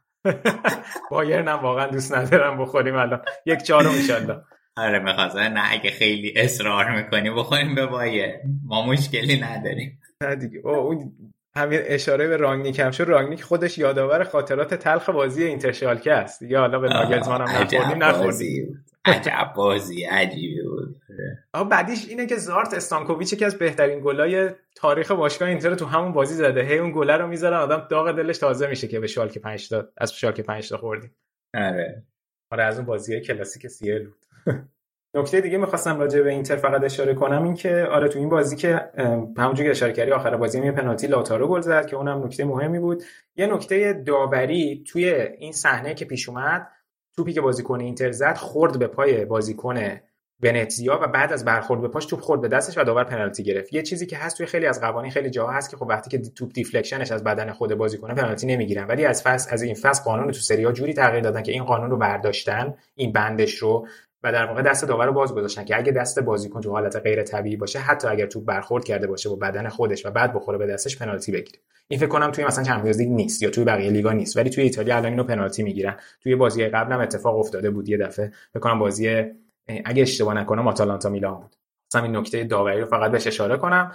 آره وضعیت اینتر هم که صحبت کردیم خیلی کوتاه هفته پیش صحبت کرده بودیم و نسبت مفصل سر بازی با ناپولی الان اینتر یه مقداری خودش خب به اختلاف امتیازی میلان و چهار امتیازی ناپولی رسونده توی صدر جدول.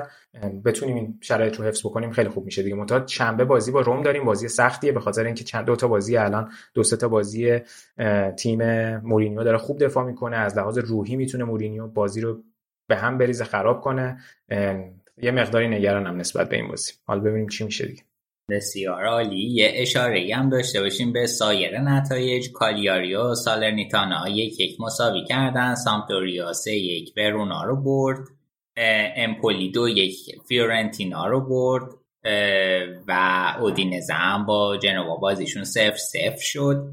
اسپتزیا یک هیچ به بولونیا باخت و روم هم تونست تورینو رو یک هیچ ببره. دقیقا. فقط یه اشاره من بکنم به تیم آقای ایگور تودور که ایگور تودور هم دستیار پیولو بود فصل پیش توی یوونتوس و الان از وقتی اومده به ورونا اوضاع ورونا خیلی خوب شده. البته بازیشون سه یک به سمپدوریا این هفته باختن. این نکته رو فقط می‌خواستم بگم که اگر که بازی پیش روشون رو تو خونه جلوی کالیاری ببرن ایگور تودور میشه دومین مربی غیر ایتالیایی که می‌تونه 6 تا بازی پشت هم به عنوان سرمربی غیر ایتالیایی توی تیم ایتالیایی برده باشه. جز مربیاییه که شاید بتونه توی ایتالیا مقداری پیشرفت بکنه و توی تیم‌های بزرگتر هم مربیگری بکنه جوانی سیمونه پسر سیمونه هم که فوق العاده بوده براش دیگه. تا هفته اخیر تو آمار گلزنیش. دست درد نکنه سینا مرسی از همه شما که تا اینجا با ما بودید. بریم یه بخشی رو بشنویم و با بخش بعدی برنامه بیایم پیشتون.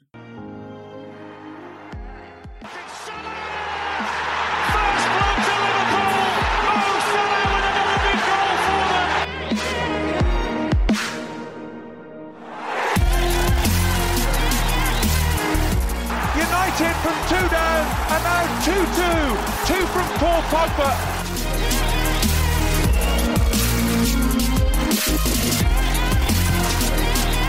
Kane is onside. Check a little bit hesitant. Kane scores for Tottenham. He's done it again against Arsenal.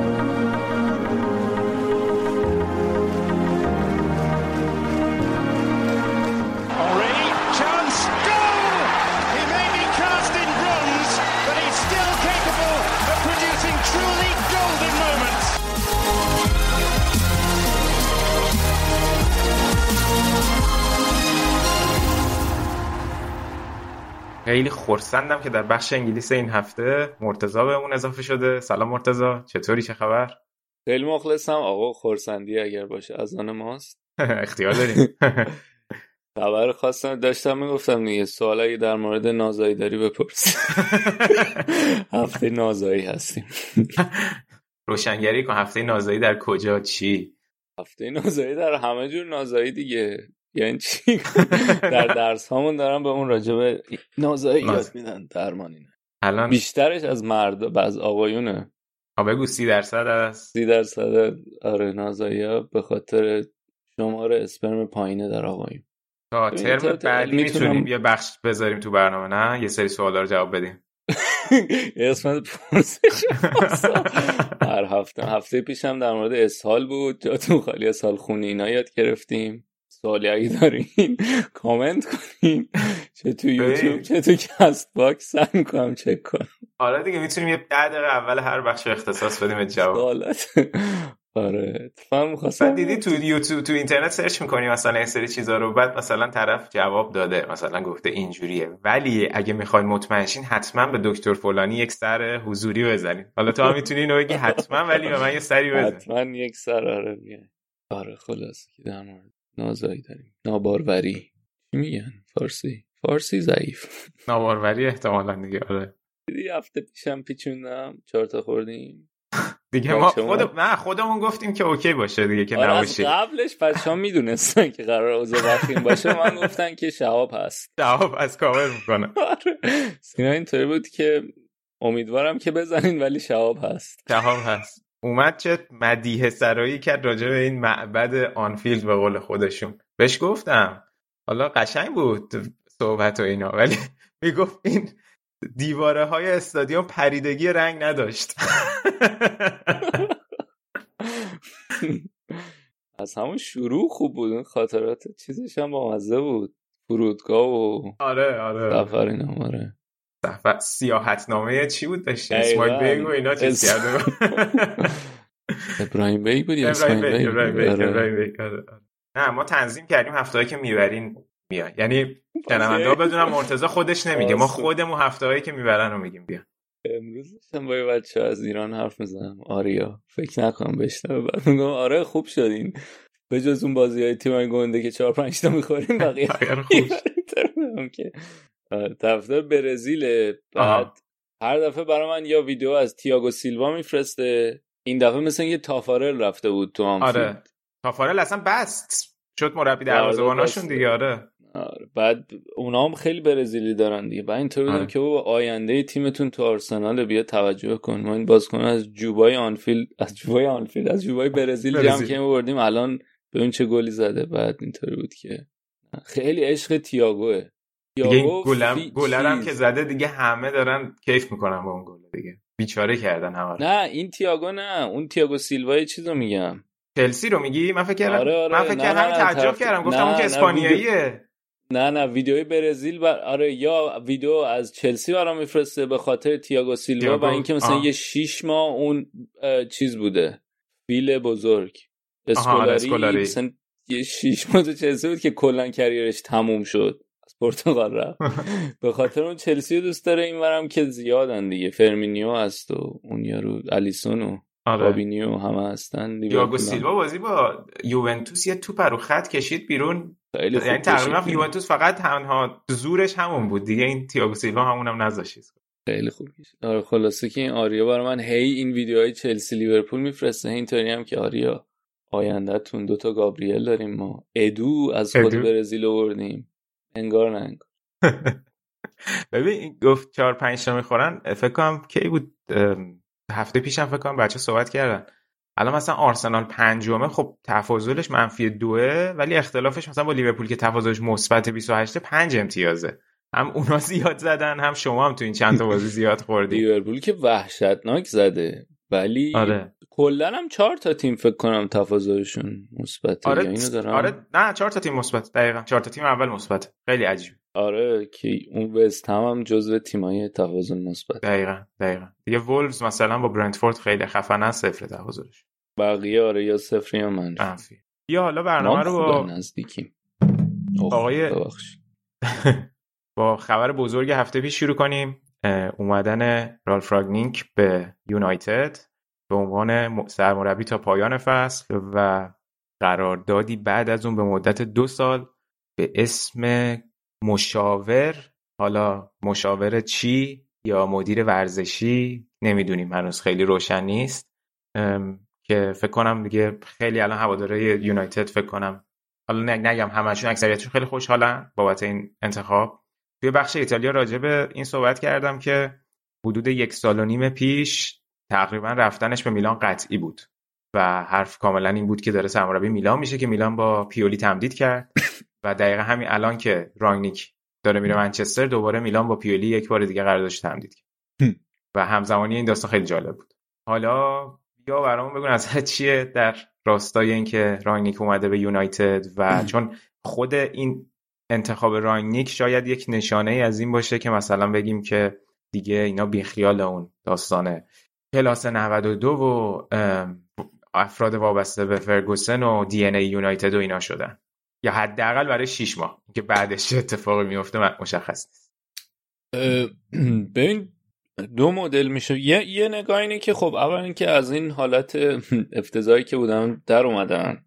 بعدم اینکه خب رانگیک از نظر پروفایل فوتبالی خیلی جذابه دیگه. حالا هر تیمی بخواد بره. اگرچه که حالا شاید این علامت سوال بشه که توی حالا بعد به اون می‌رسن ولی خب از نظر پروفایل فوتبالی هم که اصلا الان شما تو همین انگلیس دو تا مربی که دارن دو تا آلمانی که دارن خوب کار می‌کنن اینا تحت تاثیر رانگنیک بودن و حتی یه سری میگن که رانگنیک اینا رو کشیده بالا اولین بار. خب این خیلی مثبت برای یونایتد و این که همونطورم که گفته خیلی متفاوته با انتخابایی که تا الان داشتن بعد از چیز بعد از فرگوسن و برای همین یه جورایی یه فضای جدیده و خیلی امیدوار کننده است ولی یه نکته که داره اینه که ببین اول مدیریت یونایتد رانگنیک خیلی دوست داره که پروژه‌ای که می‌گیره چی میگن آزادی عمل خیلی زیادی داشته باشه دقیقا. اینکه حالا با مدیریت یونایتد می‌تونه این کارو بکنه یا نه رو نمی‌دونم. و اینکه خب رانگنیک معمولا هم این تیمایی رو می‌گیره که بازیکنای جوون میارن یا تیمایی که تیمای کمتر اسمی هن. مثلا تو اوفنهایم یا مثلا تو لایپسیش اینا تیمایی بودن که قبل از اومدن رانگنیک خیلی حرفی برای گفتن نداشتن. رانگنیک اومد و اینا رو کشید بالا. حتی بدنام بودن و هستن. مثلا مثلا حتی هر دوی هوفنهایم لایپسیش تو آلمان. اینه که حالا یه تیمی که از قبل بزرگ بوده و این اومده توش باید ببینیم چجوری کار خواهد کرد. یه نکته دیگه هم که داره اینه که خب معروفه به اینکه بازیکنهای جوون و کمتر شناخته شده رو میاره. ولی چیزی که ما از یونایتد دیدیم تو این سالهای اخیر اینه که خیلی حالا آره بازیکنهای جوان میارن اضافه کردن ولی از اون سمت خیلی بازیکنهای بزرگی هم خریدن و آوردن خریدای آنچنانی هم خیلی زیاد داشتن. یعنی مثلا همین الان چه واران و رونالدو رو این تابستون گرفتن. اینی که حالا تو برخورد با اینا چی کار خواهد کرد؟ اصلا این دوتا با هم دیگه هم پوشانی خواهد داشت یا نه؟ نمی‌دونم چجوریه یه نکته دیگه هم که داره که من داشتم به این یکی به این پادکست منچستر اتلتیک گوش می‌دادم. اول اینکه این لوری ویتالان خیلی حال کرده بودن با این مصاحبه بعد از بازی کر... کریک. جلو چلسی. آره و همینطور بودن که مثلا چقدر خوب فنی حرف زد چقدر خوب کلا حرف زد و اینا. و حتی یه نمه هایی هم از این میمدن که آقا ممکنه که اینو بذارن بعد. یعنی این شیش ماهی که تموم شه مثلا رانگنیک حال کنه باشه و اینو بذارن به عنوان سرمربی و تحت هدایت حالا پروژه ورزشی رو بدن به رانگنیک و مربیگری رو این انجام بده. و با توجه به این پروفایلی هم که مدیرای یونایتد دارن و اینکه خیلی دنبال کسی که باشون همراه باشه خیلی حرف اضافه ای نزنه. به نظرم خیلی گزینه قابل بحثی قابل فکر محتمل می‌تونه باشه. ولی من به نظرم هنوز جای سوال خیلی داره دیگه. اینه که هم بعد شیش ماه خب یعنی مشاور اصلا یعنی چی؟ یعنی انگار یه جورایی نه خیلی می‌خواستن بکننش مدیر ورزشی که خیلی دستش باز, دستش باشه. باشه. نه خیلی هم مثلا اینطوری بودن که نمی‌خواستن ردش کنن بره کامل ولی ظاهرا توی همه مصاحبه هایی که انجام داده یعنی مصاحبه برای کار مصاحبه کاری با مربی که انجام دادن بهترین جواب رانگنیک داده. و, و کلا جالب میشه دیگه. خیلی سخته که بتونه یه سوال بزرگ دیگه هست که اون سبک بازی که می‌خواد انجام بده آیا می‌تونه تو شیش ماه با این تیم جا بندازه یا نه؟ با توجه به اینکه این موقعی هم که داره میاد خیلی موقعی پرفشاریه. درسته. یعنی قشنگ میاد و می‌خوره به دسامبر ژانویه که انگلیس بازی های دو روز یه بار بازی دارن. می‌کشه. دقیقا. آره و خیلی سخته که به فرصتی خیلی نداره برای تمرین دادن و اینکه بخواد به اینا برای اینا جا بندازه. جالب میشه که تو این شیش ماه ولی خب در با همه این تفاصیل ولی خیلی انتخاب هیجان انگیزیه. برای یونایتد به خاطر اینکه اون سایدش حالا مثلا این که میگیم تو تیمای بزرگ نبوده خب مثلا بیلس هم این همه آدم ازش تعریف می‌کنن و این همه خوبم کار کرده. تیم بزرگ خیلی برنش می‌دونی بیشتر برمیگرده به شخصیت یارو. دقیقا. و یه چیزی میگم می‌گفت یه،, یه جوری رفتار می‌کنه مثلا هر جایی که میشینه می‌دونه که فهمیده ترین آدم از نظر فوتبالی تو خودشه. اونطوری رفتار می‌کنه. و شاید خب یه دلیلی که خیلی تیم بزرگ ور نمیداره همینه. درست. به خاطر اینکه می‌دونه فهمش چجوری از فوتبال و خب برای اینکه با ایگوی اون تیمای بزرگ و مدیرای تیمای بزرگ برخورد کنه کم سخت میشه تو وقتی بدونی که آقا من از تو بهتر میفهم خودش می‌دونه خوبه. آره خودش می‌دونه خوبه دقیقا. ولی خیلی انتخاب جالبیه دیگه. یعنی حالا من به عنوان کلوب مسابقه کرده و گفته بود که خوب نیست برای تیمای دیگه باید همه بترسن. به عنوان هوادار یه تیم دیگه هم یکم نگرانی دارم. به خاطر اینکه الان همه این تیمای رقیب مربی خوب دارن شما کلوب هست پپ هست توخل هست کنته هست اینم اضافه شده. خیلی جالب میشه لیگ. ولی خب از آره. اون طرف هم با توجه به شیوه مدیریتی یونایتد تو این چند سال اخیر برام جالب که ببینم چجوری این دفعه پیش میره. کلا اونو می‌ذارن کنار یا نه. ببین این دو تا نکته بزنم رسید یکی اینکه من اینم باز اشاره کردم دقیقا همون که گفتی وقتی که خود رانگنیک توی باشگاهه از اونجایی که گفته که مثلا خیلی همیشه یک دید مشخصی داره دیگه. یعنی دوست داره که تیمش جوری باشه که همه پلن و همه چیش مشخص باشه. بر... کاملا برعکس چیزی که از اوله دیدیم. یعنی چیزی که کاملا نامشخص بود که اصلا چی می‌خواد توی زمین بیاد.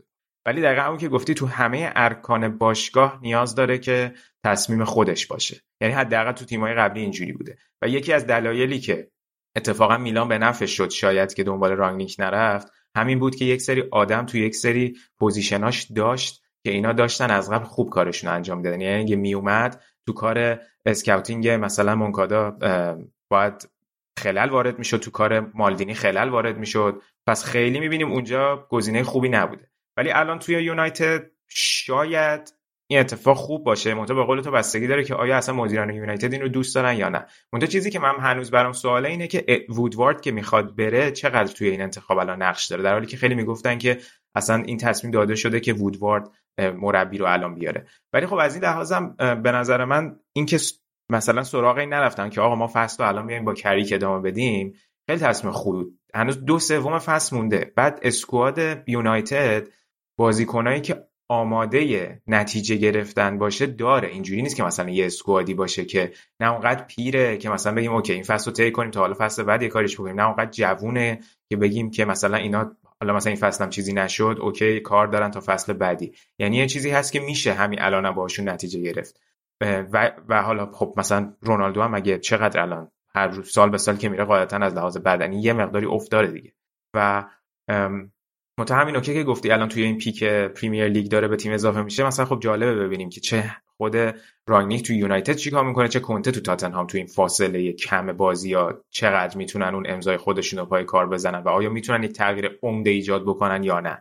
در نتیجه برای هر دوی این دو نفر خیلی چالش متفاوتیه نسبت به کارهای قبلیشون. چند تا چیز از یکی اینکه اول که این انتخاب اینکه وودوارد مثلا چقدر نقش داشته یه نکته خیلی جالب اینه که اون جان مرتو اصلا بیانیه باشگاه یونایتد رو داد. آها اوکی. که این خیلی جالب که اون مد... چی میگن؟ مدیر فوتبالیشونه. دقیقا. این یه نکته جالبی بود که از بین همه اون آدمایی که هستن توی اون هرم کاری یونایتد انداختم به مرتو که اینو بگه که حالا می‌تونم نشون دهنده این باشه که مرتو نقش داشته تو اومدنش یا راجع به اینکه چی شد که مرتو رو اصلا گذاشتن تو این position یه اپیزود خیلی قبلتر صحبت کرد این یه نکته است. نکته دیگه اینه که ببین یه یه مشکلی که هستن که آره مثلا در مورد یه سری بازیکنان مثلا حتی در مورد خود سانچو به نظر من اومدن رانگنیک خیلی کمک می‌کنه. دقیقا به خاطر اینکه آره سانچو خیلی استعداد خوبیه ولی هنوز یکم خامی داره و رانگنیک قشنگ می‌تونه تراشش بده. یا مثلا یکی مثل گرین وود یا یکی حتی رشفورد حالا سنش هم 24 5 سالش داره میشه و کلی هم تجربه ملی و اینا داره دیگه داره میره به سمت بازیکن با تجربه شده ولی اومدن رانگنیک خیلی می‌تونه کمک کنه. ولی خب از اون طرف من به نظرم خیلی یه شیفت زیادی نسبت به ذهنیتی که مدیرای باشگاه داشتن. یعنی واقعا سوال رونالدو خیلی این اینکه قرار با رونالدو چیکار کنه خیلی سوال بزرگی میشه.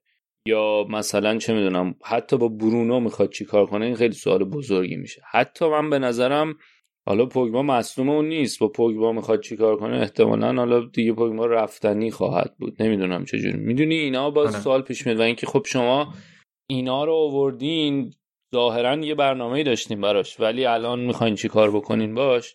این این خیلی برا من حداقلش اینه که حالا میگم علامت حداقلش برام اینه که جالب ببینم چه جوری می‌خواد برخورد کنه. و حالا مثلا یه اتفاقی هم که توی همین بازی با چلسی افتاد این بود که از اول چیز به رونالدو بازی نداده بود. کریک. که حالا یه سری اینا می‌گفتن که خوبه که این بازی ندادنه رو کریک شروع کرد که حالا این حجمش اون به دوش می‌کشه. بعد که راگنیک میاد اینطوری که خب مثلا قبلا هم اتفاق افتاده. می‌دونی اونقدر فشار یکم شاید کمتر کنه اگه قرار باشه بازی نده. ولی خب از اون طرف هم اون دعوای چیز نمی‌دونم دیدی یا نه؟ نه بگو بگو. جالبه. من فقط ویدیو شدیدم که گری نویل داشت میخندید بهشون. دعوای چیز کرگر رو کین سر همین تصمیم کریک بود که کین خیلی معتقد بود که نباید این اتفاق بیفته با خاطر اینکه شما داری جلوی چلسی بازی می‌کنی بعد اونقدر نیاز داری که این نفر داشته باشی که تمام کننده باشه مثل رونالدو با اون قابلیت تمام کنندگی خوبش. تو این بازی که موقعیت هم کم به دست میاد چرا از اول گذاشتیش بیرون؟ بعد از اون طرف چیز کرگی اینطوری بود که نه خب این قصدش این بوده که این 4 3 بچینه که این جوونا رو بذاره اون جلو با انرژیشون از جلو پرس بکنن و کار درستی. ولی و کلا اصلا در مورد اون مصاحبه بعد از بازی چیزم کریک هم خیلی جالب بود. اینی که اینم اینم یه نگاه دیگه و به نظرم الان با الان مثلا یعنی تا ما تا همین الان هم در مورد این خرید رونالدو و جایگاه رونالدو تو این تیم یونایتد خیلی حرف زدیم که آیا به درد این ترکیب می‌خوره نمی‌خوره. ولی فکر می‌کنم از اینجا به بعد حتی یکم بغرنجتر خواهد شد.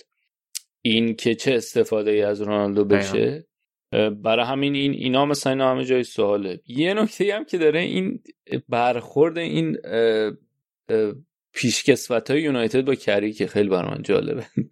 هم پول سکولز هفته پیش بود فکر کنم مثلا. بعد اینکه اول استفاده داده بود اومد و مستقیما گفتش که مثلا چرا تیمش موندن اینا هم باید می‌رفتن. مثلا اینطوری بود که این بی احترامی به باشگاه مثلا چیکار می‌خوام بکنه؟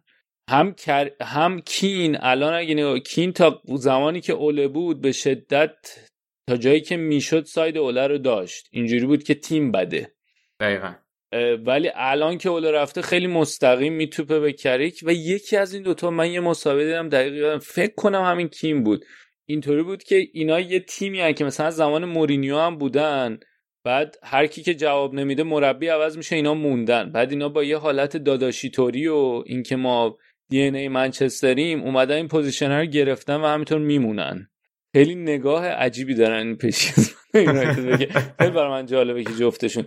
ولی در مقابل این نقطه جالبش اینه که این خبرنگارا که با باشگاه در ارتباطن به شدت حال کرده بودن. با... یا حداقل سعی می‌کنن تصویر مثبتی از کریک نشون بدن. و این این دوگانه خیلی برای من جالب بود. یعنی این خبرنگاری اتلتیک اومدن و کلی تعریف کردن که مثلا چقدر حال کردیم و این می‌تونه مربی باشه و اینا که من به نظرم اونا نظرشون به نظر باشگاه نزدیکتره و حالا به همون دلیلی هم که دوباره دارم برمیگردم سر جا اول. و به همون دلیلی هم که گفتم که به نظرم تیم مدیریتی یونایتد یکی می‌خواد که بله قربانگو باشه اونقدر نیاد جلو و ببرتشون زیر سوال به کریک مثلا خیلی گزینه خوبی خواهد آره. بود برای مربی و حالا باید ببینیم تابستون چی میشه دیگه. شاید پوچو برگردونه. آره آره. کماکان اونم محتمل دیگه با این وضعی که آره. فقط 6 آره. ماه هست. این نکته ای که در مورد رونالدو گفتی جالبه به خاطر اینکه رونالدو خب طی سالهای اخیر هر جا بوده تقریبا تیم و برنامه تیم همیشه حول رونالدو تعریف شده و الان این احتمال وجود داره. همش راجع به احتمالات صحبت می‌کنیم دیگه. هیچی روشن نیست. این اتفاق الان نیفته اینجا. و خودش نمی‌دونم که آیا مثلا شاید رونالدو البته دیگه الان شاید یه مقداری اون شرایطش متفاوت با قبل باشه یعنی بپذیره یه مقداری این داستان رو. شاید هم نپذیره نمی‌دونم واقعا. اما یه چیزی بازی که خوشحال نبود یعنی آره آره. اعتراضشو نشون داره دقیقا. و نکته دیگه این که حالا باز دوباره من به پیولی رجوع می‌کنم. ببین مثلا پیولی هم توی ایتالیا یه تیمیه که یه تیمی داره که تقریبا high press بازی می‌کنن و مثلا الان PPDA شون فکر کنم که فقط بعد تورینو کمترین PPDA دارن پرفشار بازی می‌کنن و خیلی خب مثال می‌زنم میگن که خب چطور؟ زلاتان توی اون ترکیب می‌تونه رونالدو اینجا نمی‌تونه. در حالی که زلاتان توی اون ترکیب هم نمی‌تونه. بقیه تیم بقیه تیم دارن. یعنی پیولی تیمش رو جوری چیده و جوری از اون بازیکن‌ها در اون پرس استفاده می‌کنه که اونا بتونن کار زلاتان رو کاور کنن پوششش بدن. یعنی قرار نیست. یعنی خیلی فرقی نمی‌کنه الان. رانگنیک نمی‌تونه بیاد یه مهاجم 37 ساله رو که این همه سال هم با یه فرمت خاصی بازی کرده یهو تبدیلش کنه به یک آس یک pressing ش. اگه که قرار رونالدو بازی بکنه باز این بقیه بازیکنان که تو اون های پرس باید در واقع جور اون کشیده بشه. مطمئن که این کار چه جوری می‌خواد انجام بشه جالبه که ببینیم در عمل چه اتفاقی براش میفته. آره. ببین حقیقتا نکته دیگه هم که داریم که مثلا واقعا مشکل خط میانی یونایتد هم بدون رونالدو حل میشه. یعنی اگه 4 3 3 بازی کنن فرد مکتامینی خیلی راحت ترن تا اینکه دابل پیوت بخوام باشه. قشنگ تو دابل پیوت اذیتن. آره.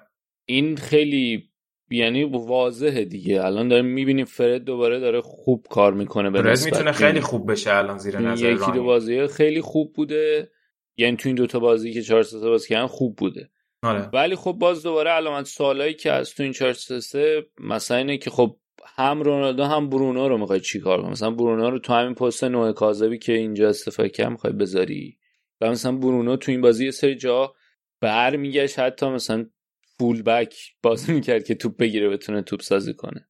از اون طرف مثلا فن بیساکا این بنده خدا واقعا ناراحتم براش. فن بیساکا که آره شرایط سختی خواهد بعد و اینکه واقعا تو کارهای تهاجمی تو یونایتد هی داره بد و بدتر میشه. خب؟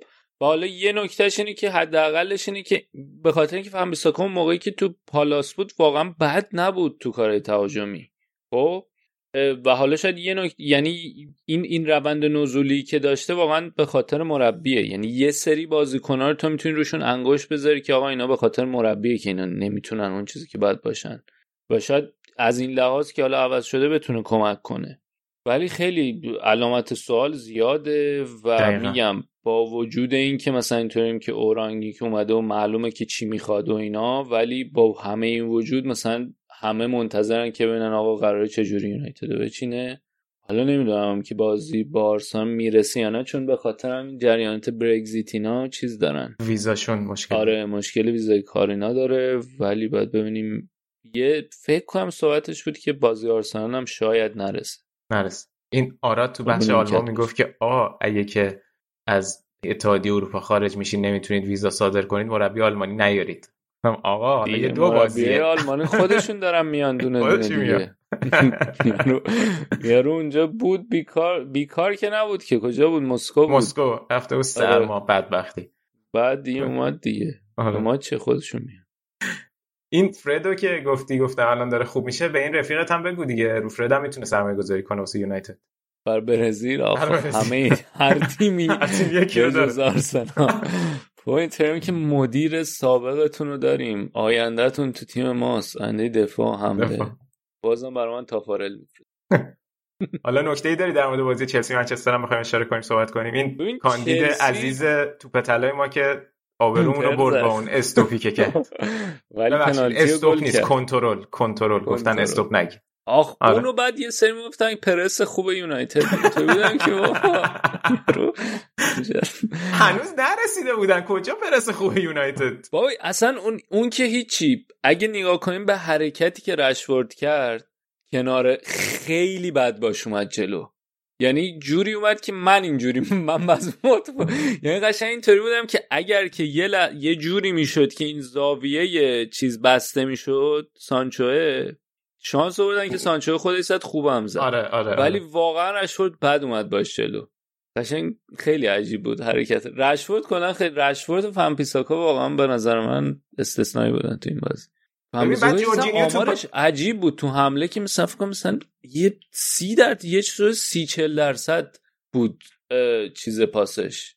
دقت پاسش تو حمله. آره خیلی بد بود که توی بختیار آقای رانگنیک این آمار دوتا تیم و نسبت به میانگین یعنی آمار دوتا تیم توی این بازی رو نسبت به میانگین فصلشون یکی توی توییتر گذاشته بود که مقایسه می‌کرد.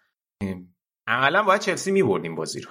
یعنی همون که آره خودت هم گفتی. یعنی الان چلسی خیلی خوب بود. البته ما. با هم حرف می‌زدیم گفتم. اینجا نگفتم. آه هم راست میگم. با هم حرف زدیم گفتی. ولی آره واقعا یعنی باید می‌برد عملا چلسی بر اساس این. بعد ببین یه فاکتوری هست که توی کانال تلگرام اونم گذاشتیم این فیلد تیلت که میشه تعداد پاسهای یک تیم تو یک سوم دفاعی حریفش رو اگه تقسیم کنم بر مجموع پاسهای دو تیم تو یک سوم دفاعی حریفشون فیل تیلت به دست میاد که مثلا نشون میده چقدر بازی متمایل به زمین حریفت بوده چقدر به زمین خودتون بوده. بعد برای چلسی این عدد بود از 178 برای یونایتد بود 21 بعد یونایتد جزو بدترین های این فصلش بود یعنی به شدت تحت فشار بود. و حالا اینکه میگم پرس یونایتد اتفاقا آمار پاس چلسی و آمار اینکه تونسته باشن از زمین خودشون با بیلداپ موقعیت سازی بکنن خیلی بیشتر از بازی قبلشون بود که اتفاقا نشون میده اصلا پرشر و اون فشار یونایتد کارآمد نبود. چلسی خیلی شکم سیری بودن این مشکلی که همیشه دارن دیگه. و مثلا اون توپ دقیقه آخر رو دیگه رو دیگه قشنگ نشون داد چرا دفاع وسطه. اون توپ رو خراب کرد. و این دوباره این چیز قدی بحث مدت داری که اگه لوکاکو برگرده بهتر میشه. آره آره. اتفاقا اینم خوب شد گفتی. همین توییتر مارکر stats که این آمار بازی چلسی یونایتد گذاشته بود اومده بود مقایسه کرده بود که آمار تیم چلسی رو زمانی که لوکاکو در زمینه و زمانی که نیست. و در زمانی که نبوده این آمار توی انواع و اقسام فاکتورهای مختلف بهتر بوده. منتها خب یه بحثی که از لوکاکو خیلی بازی سختی رو بازی کرده تا حالا. ولی خب یه سری هم میگن شاید تونسته توخل جوری adapt کنه که فعلا بدونه بتونه بدون لوکاکو نتیجه بگیره. منتها خب بودن لوکاکو قاعدتا ازش استفاده می‌کنه. یعنی ادامه نمیده با کای هاورت بازی کردن مثلا. یه نکته دیگه هم که اصلا که وقتی لوکاکو نیست بازیکنای خلاق تو زمینن. خب؟ بعد اینا موقعیت رو خلق می‌کنن ولی اونی که اون آخر باشه بتونه تمام کنه نیست.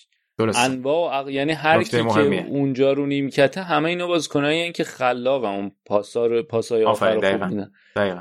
ولی ولی چلسی قشنگ راحت می‌تونست ببره این بازی رو.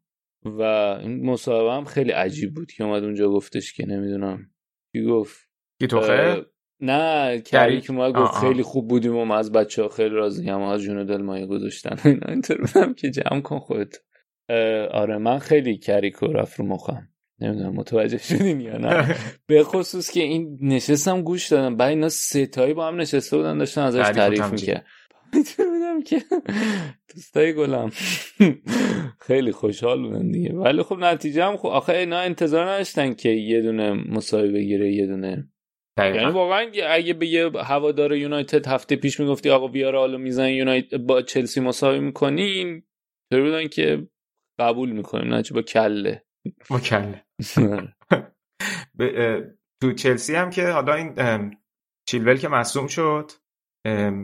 چیلول مصوم شد دیگه.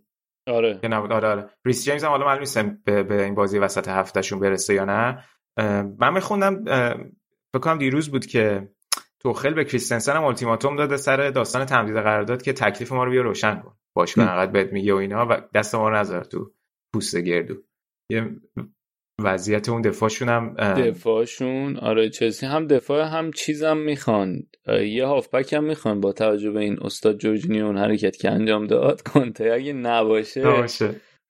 اون ساول آخه خوب جا نیفتاد. مگه اینکه حالا مثلا بیشتر نه؟ نه کوواچ نیست. ساول هم که از اول که اومد اونقدر خوب نبود.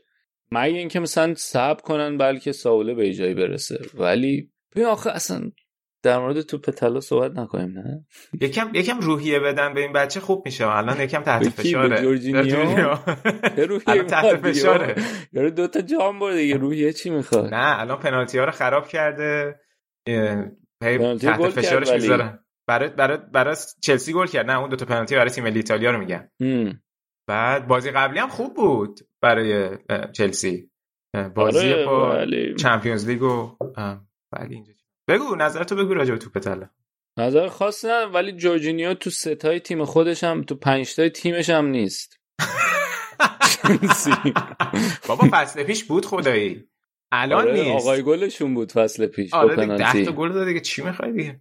نه الان این فصل این فصل من قبول دارم افت کرده ولی فصل پیش واقعا خوب بود. یعنی این تعداد بازی که برای ایتالیا و چلسی روی فرم خوب بود به این بحثی نیست. شاید کانته خیلی بهتر بود از جورجینیو.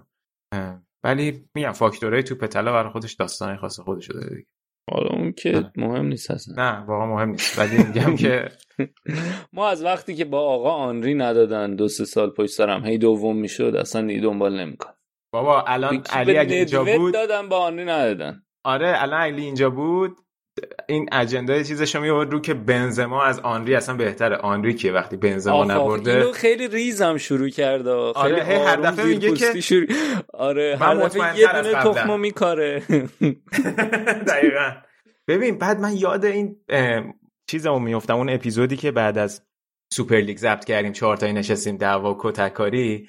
بعد از این هرس می‌خورم که تچ که تموم شد برنامه آخر برنامه برگشته میگه من که قانع نشدم توسط شما ستا بعد من اونجا هیچی بهش نگفتم. بعدش به خودم گفتم باید بهش می‌گفتم اصلا ما اومدیم تو رو قانع کنیم؟ تو تو اصلا چیکاره این مثلا اصلا ما اومده بودیم حرف بزنیم. بعد بحث خودش اقناعی که داریم الان پشت سرش خودش نیست نه اشکال نداره. بذار بذار بهش میگم گوش بده. بحث خودش تبدیل کرد به بحث اقناعی. بعد هم تو که قانع نشن آره سر سر, سر داستان بنزما آنری هم اینجوریه که هی خودش خودش رو قانع می‌کنه که نه بنزما بهتر آره از آنری اصلا این که خیلی ریز آره میاد میگه اینطوری هم که حالا البته آقا آنری هم ما سر این که ببین حتی همینم این تو ذهن من کاشت که این رفت بارسا چرا؟ یعنی تو ذهن اوکی بود. آره ذره ای نسبت به آقا آنری من چیز نداشتم ولی از وقتی که این این بغضش نسبت به بارسا رو این به من هل داد به سمت من. من چنین که راست میگه دیگه. ولک بعد این بعد یا مثلا بعضی موقع میاد آنری از پپ خیلی تعریف می‌کنه. اون ویدیو معروفش هست که میاد تمرین ها اینا رو میگه و بازی چجوری می‌کرد. با تو اسکای نشون میده رو مانیتور که نمی‌دونم. از اون موقع اینطوری که آره این فلان پپه. میگم که دیگه ما رو توی موقعیت سخت قرار ولی آره از وقتی که آقا آنری و این توپ طلا رو بش نمی آخ آخ من با اون ندوه دارم گفتم الان یه سری بچه یوونتوس میان فوشم میدن. نه اتفاقا مقایسش کرده بودن زیاد همین دو روز اخیر اون توپ طلا رو. آره. دقیقاً دقیقاً. ولی خیلی من قشنگ سه چهار فصل دوم می‌شد. آره. این چیز بچه های آسمان. سوم دوستش سوم شه خواست سوم شه یا خواست دوم شه کفش به سوم دادن. اوکی. حالا خیلی جورجینیو رو اذیت نکنید. تحت فشارش نذارین تو انگلیس. می‌تونه performance فصل پیشش رو پیاده حالا ما که میگیم که این که الان سه چهار فصل هر مربی اومده داره بازی می‌کنه آره، دیگه. آره، خیلی آره، به ما ربطی نداره. حالا می‌خوای چون یونایتد با آرسنال بازی داره اون برنامه که اول چیدیم و یکم بپریم از روش راجع به آرسنال صحبت کنیم. چون قراره که بازیشون برگزار بشه پنج شنبه چی بود نظر راجع بازی با نیوکاسل؟ برد خیلی سیفی بود دیگه دو هیچی که به دست آوردیم. دیگه سه تا می‌خوریم سه چهار تا از تیمای بزرگ می‌خوریم این کوچیکا رو می‌بریم. به نکته ای که همه گفتن و خیلی نکته مهمی بود این بود که اولا به لوکونگا و تاوارز دوباره اعتماد کرده بود. یعنی بعد از اون بازی جفتشون بازی متوسط به پایین داشتن جلوی لیورپول. حالا به خصوص لوکونگا تو نیمه دوم بازی لیورپول. ولی هر دو رو از اول گشته بود و هر دو خیلی خوب بودن. و اون بحثی که من فکر کنم راجبش هم حرف که آیا به تاوارز قرار بازی بده یا تیانی الان دو تا بازیه که تیانی برگشته و هنوز داره به تاوارز بازی میده. این خیلی نکته جالبی نکته دیگه اینه که خیلی تیمش جوونه یعنی بجز کنم مثلا اوبا و پارتی تنها بازیکنای بالای 24 بودن بقیه 24 به پایینن. و خب با این میانگین سنی میشه اون بازی سخته رو یکم توجیه کرد چارتا رو. و اینکه مثلا اوبا به نظر من هنوز یکم نگران کننده است. این باز یه توپم به تیر زد. ولی خب باید ببینیم چی میشه از اون طرف دوتا فولبک ها هر دو خوب بودن. هم تومیاسو هم چیز تاوارز که راجبش هر دو خیلی خوب بودن. بعد حتی ببین تاوارز انقدر خوبه که ملت انقدر چون تیرنی هم دوست داریم اینطوری که جفتشون رو با هم بازی بده. مثلا تیرنی بذاره عقبتر تاورز رو ببره جلوتر. و آرسنال داره خوب نتیجه می‌گیره دیگه و با همون بعد این بازی هم خیلی مهم بود. یعنی که بعد از اون باخته بتون چون این بازی های کوچیک اینجوری و خوب نتیجه نمی‌گرفتن. الان حداقلش اینه که تو این بازی کوچیک یکم من حداقل با خیال راحت تر نگاه می‌کنم. و و اینکه گابریل مارتینلی خیلی خوب بود. اون گلو نمی‌دونم دیدین یا نه. instant آره. impact اومد تو و گلو زد و خب امیدوارم که حالا کم کم اینطوری بهش بازی بده و وقتی می‌رسیم به اون دوره AFCON جام ملت‌های آفریقا و با اگه نیست بتونه اونجا باشه. یه سری گزارش اینا می‌دیدم که لاکازت دنبال جداییه فکر کنم آرسنال واقعا یه مهاجم و لازم داره. مگه اینکه مارتینلیه کم کم بیاد و به عنوان نوک جا بیفته. پارتی یکم افت کرده. دو تا بازیه که خیلی سنگین بازی می‌کنه. این بازی توپ هم خیلی لو داد. اونم یکم جای چیز داره جای سوال داره. این خیلی عجیبه که این بازیکنایی که قرار بود بازیکنای مطمئن باشن مثلا اومیان که باش تمدید کردن با اون حقوق فوق العاده یا پارتی که اون پولو دادن براش که بتونن از اتلتیکو بگیرن اینا اون اثری که باید داشته باشن هنوز نتونستن. یا حداقل به صورت مداوم نتونستن. تو کیس پارتی مداوم نتونستن داشته باشن. اوبام بعد از تمدید قراردادش اون اوبای قبل تمدید هنوز نشد, نشد. این, این خیلی جالبه. ولی خب از اون طرف همه این خریدایی که تابستون داشتن تا الان بزنم به تخت چششون نکنم همه خیلی خوب بودن. دوباره رمزدیل یه سیب خیلی خوب کرد اون شوت شلویو گرفت.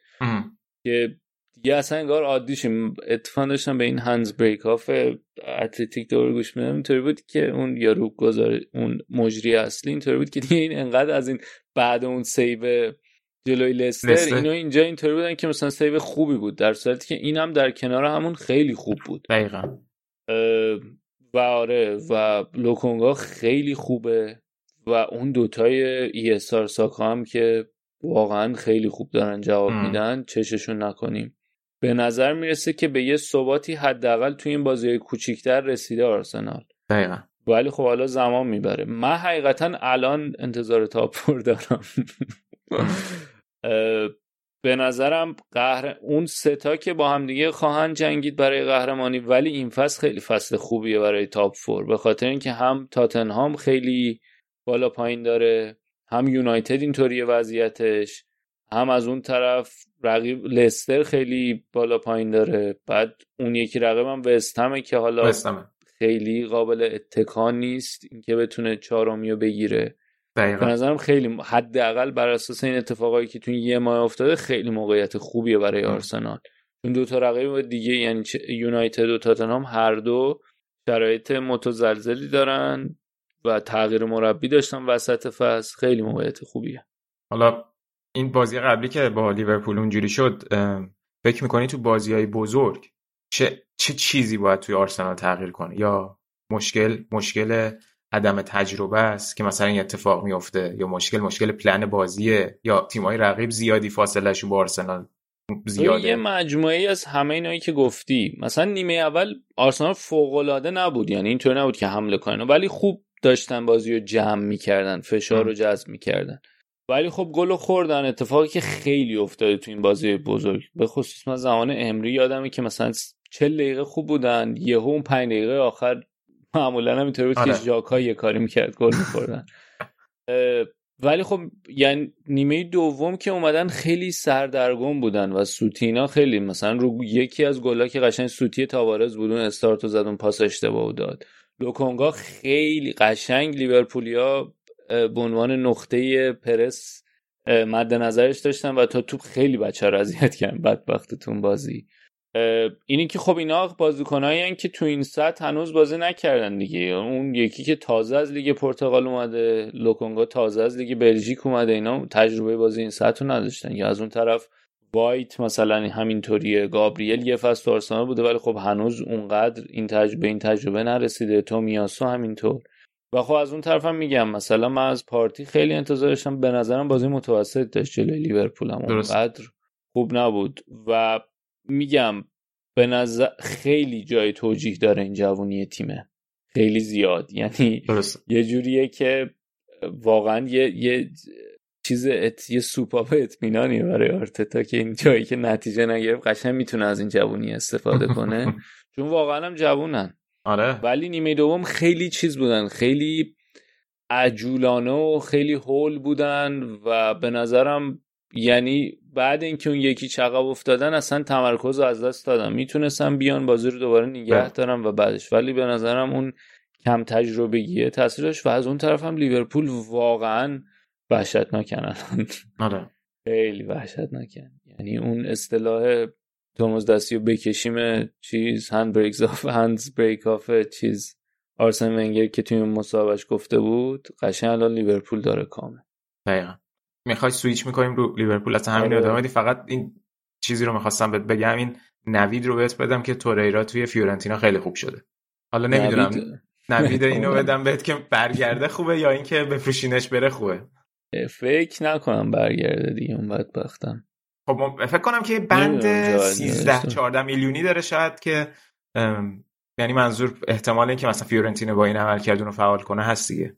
اصلا اونا رو یاد یعنی یه تعدادی ببین گوندوزی که قرضی رفته مثل که احتمالا میدم میره. سالیبا هست که واقعا نمی‌دونم چیکار می‌خوام باش بکنن. تور رام هست. اصلا اینا رو دیگه یادم رفته از وقتی که این خرید جدید رو آوردن. دیشب بازی دیشب جلوی سمپدوریا که خیلی خوب بود و کلا هم وقتی که بازیایی که توی زمین بوده آمار گلزنی و هم آمار دفاعی فیورنتینا در مجموع خیلی بهتر بود. و کلا توی اون 4 که می‌ذاره ایتالیانو خیلی نقش کلیدی به عنوان اون مهره جلوی خط دفاع داشته تو بازی های اخیر. شخصا من توررا رو خیلی دوستش دارم. نمی‌دونم چرا ولی خیلی دوستش دارم. و اصلا موقعی که اومده بود به عنوان کسی نگاه می‌کنم که قرار این مشکل این خط میانه آرسنال بعد از سال حل کنه یه گل خوبم به تاتنهام زد. اولین گلش بکنم به تاتنهام بود. من خیلی دوستش دارم ترور و واقعا خوشحالم که خوب داره کار می‌کنه. چون سختی هم یعنی اون این مدت هم تو آرسنال خوب جا نیفتاد. هم بعد تو اتلتیکو مشکل داشت. بعد این خانوادهش دچار مشکل آره. مامانش فوت کرد یه مدت تو خیلی سختی کشیدی مدت. واقعا خوشحالم براش که داره خوب کار می‌کنه و یکم به نظرم برگشتش بار یعنی یکی از اون کساییه که دوست دارم توررا خوشحال باشه. فکر کنم اگه برگرده آرسنال خوشحالیش اونقدر تضمین شده نباشه. برای همین اگه بمونه من راضیم. واقعا خیلی دوستش داشتم. نمی‌دونم چرا ولی خیلی دوستش خیلی از ته دل گفتی. من باور کردم باشه من خیلی قشنگ یعنی توررا یکی از یه سری بازیکنان که من تارسان بودن خیلی مثلا کوتاه هم بودن ولی توررا رو آره. کلا این بازیکنای خط میانی که کوچولو مشولان من خیلی دوست دارم. آره روسیچکی مثلا من خیلی دوست داشتم. خیلی خوب بود اون تو کش تو آرسنال هم خیلی خوب بود. کازورلا آره. هم که دیگه عشق خودت. آره. بریم سراغ لیورپول که حرفشون اومد که دوباره توی آنفیلد که چهار هیچ بردن. دیگه ما جزئیات آنفیلد هم به خوبی می‌دونیم آگاهی نه خدا خدایی خوب بود. من لذت بردم. این اول برنامه گفتم که شهاب اونجوری گفت یه وقت حمله بر مسخره کردن نباشه. داست نه باحال بود خدایی. خیلی با اونم همینجوری که تو راجع به توری را از ته دل گفتی شهاب هم قشنگ معلوم بود. تا بند بند وجودش حال کرده. آره. توصیفات جالبی داشت. ولی نه این بازی هم خیلی بازی جالبی بود. جوتا چه بازی خوبی داشت. و الان مهره خیلی مهمیه دیگه برای لیورپول تو بازی آینده. دقیقا جوتا اصلا یه کاری کرده که دیگه کم کم به جای ستای جلوی لیورپول باید راجع به چهارتای جلو حرف بزنیم. و یه نکته دیگه مهمی هم که داره اینه که تو این مصاحبه اول که جوتا مثل اینکه خیلی اهل فیفا بازی کردن این شادی بعد گلش هم به خاطر بود نشست اونجا. و اینکه مثلا این خبرهایی که میاد از تمرین به شدت حرفه‌ایه و تلاشگر یعنی خیلی تیپیکال بازیکنیه که به درد کلوب می‌خوره. و بازیکنی هم بود که قرار بود ببین تو وقتی میای توی تیمی به عنوان اینکه من قرار جایگزین یکی از این ستا باشم ولی انقدر خوب خودتو جا میندازی و نیگه هم میداری خیلی کار سختیه به نظر من. تو وقتی میای فکر کن صلاح فرمینیو و فرمینو این اسم اینو فرمینو فرمینو. اون دوستمون که تو تلویزیون اون کارو کرد یه بار به من گیر داده بود. من خیلی مسلط خودش. آره خیلی پی تی اس فرمینو و مانه این این یعنی هر کی می‌خواد تو بگه که مثلا یه ستای جلوی خوب کیان این ستا رو میگن یعنی به نظرم تاپ ترین ستا تو چند فصل اخیر اروپا این ستا بودن. و تو بیای و به عنوان این که حالا قرار جایگزین اینا باشی انقدر خوب خودتو نگه داری واقعا خیلی کار سختی و جای تقدیر داره. خیلی هم خوب بوده. و الان هم اتفاقا و خیلی خوبه برای لیورپول به خاطر اینکه این AFCON داره دوره داره میاد African Cup of Nations و اینا صلاح از دست خواهند داد علاوه مانه. خب خیالشون راحتی که حداقل جوتا هست. و خیلی به نظرم در حال حاضر تو این مقطعی که هستیم جذاب ترین فوتبال رو در اروپا لیورپول داره بازی می‌کنه. این نظر شخصی منه. یعنی entertaining ترین فوتبال اروپا که تو اروپا سطح اول اروپا می‌تونیم ببینی و لیورپول داره بازی می‌کنه. از این بازی هم که قشنگ از یه جای بعد اینطور بودن که خب دیگه بریم استراحت کنیم برای بازی داربی آماده باشیم جلو اورتون. نکته جالب ترش هم اینه که جلو ساعت همتون بود. ساعت همتون که سابقه چیز داره دیگه. بازیکنشون رو لیورپول خریدن. فندایی که آکادمی لیورپول دیگه. معروف آکادمی لیورپول آره. آره. فندایی که هم گل زد و اون مشکل خط میانی هم الان بعد این دوتا نتیجه که گرفتن فراموش شده دیگه. که راجبش حرف می‌زدیم قبلا.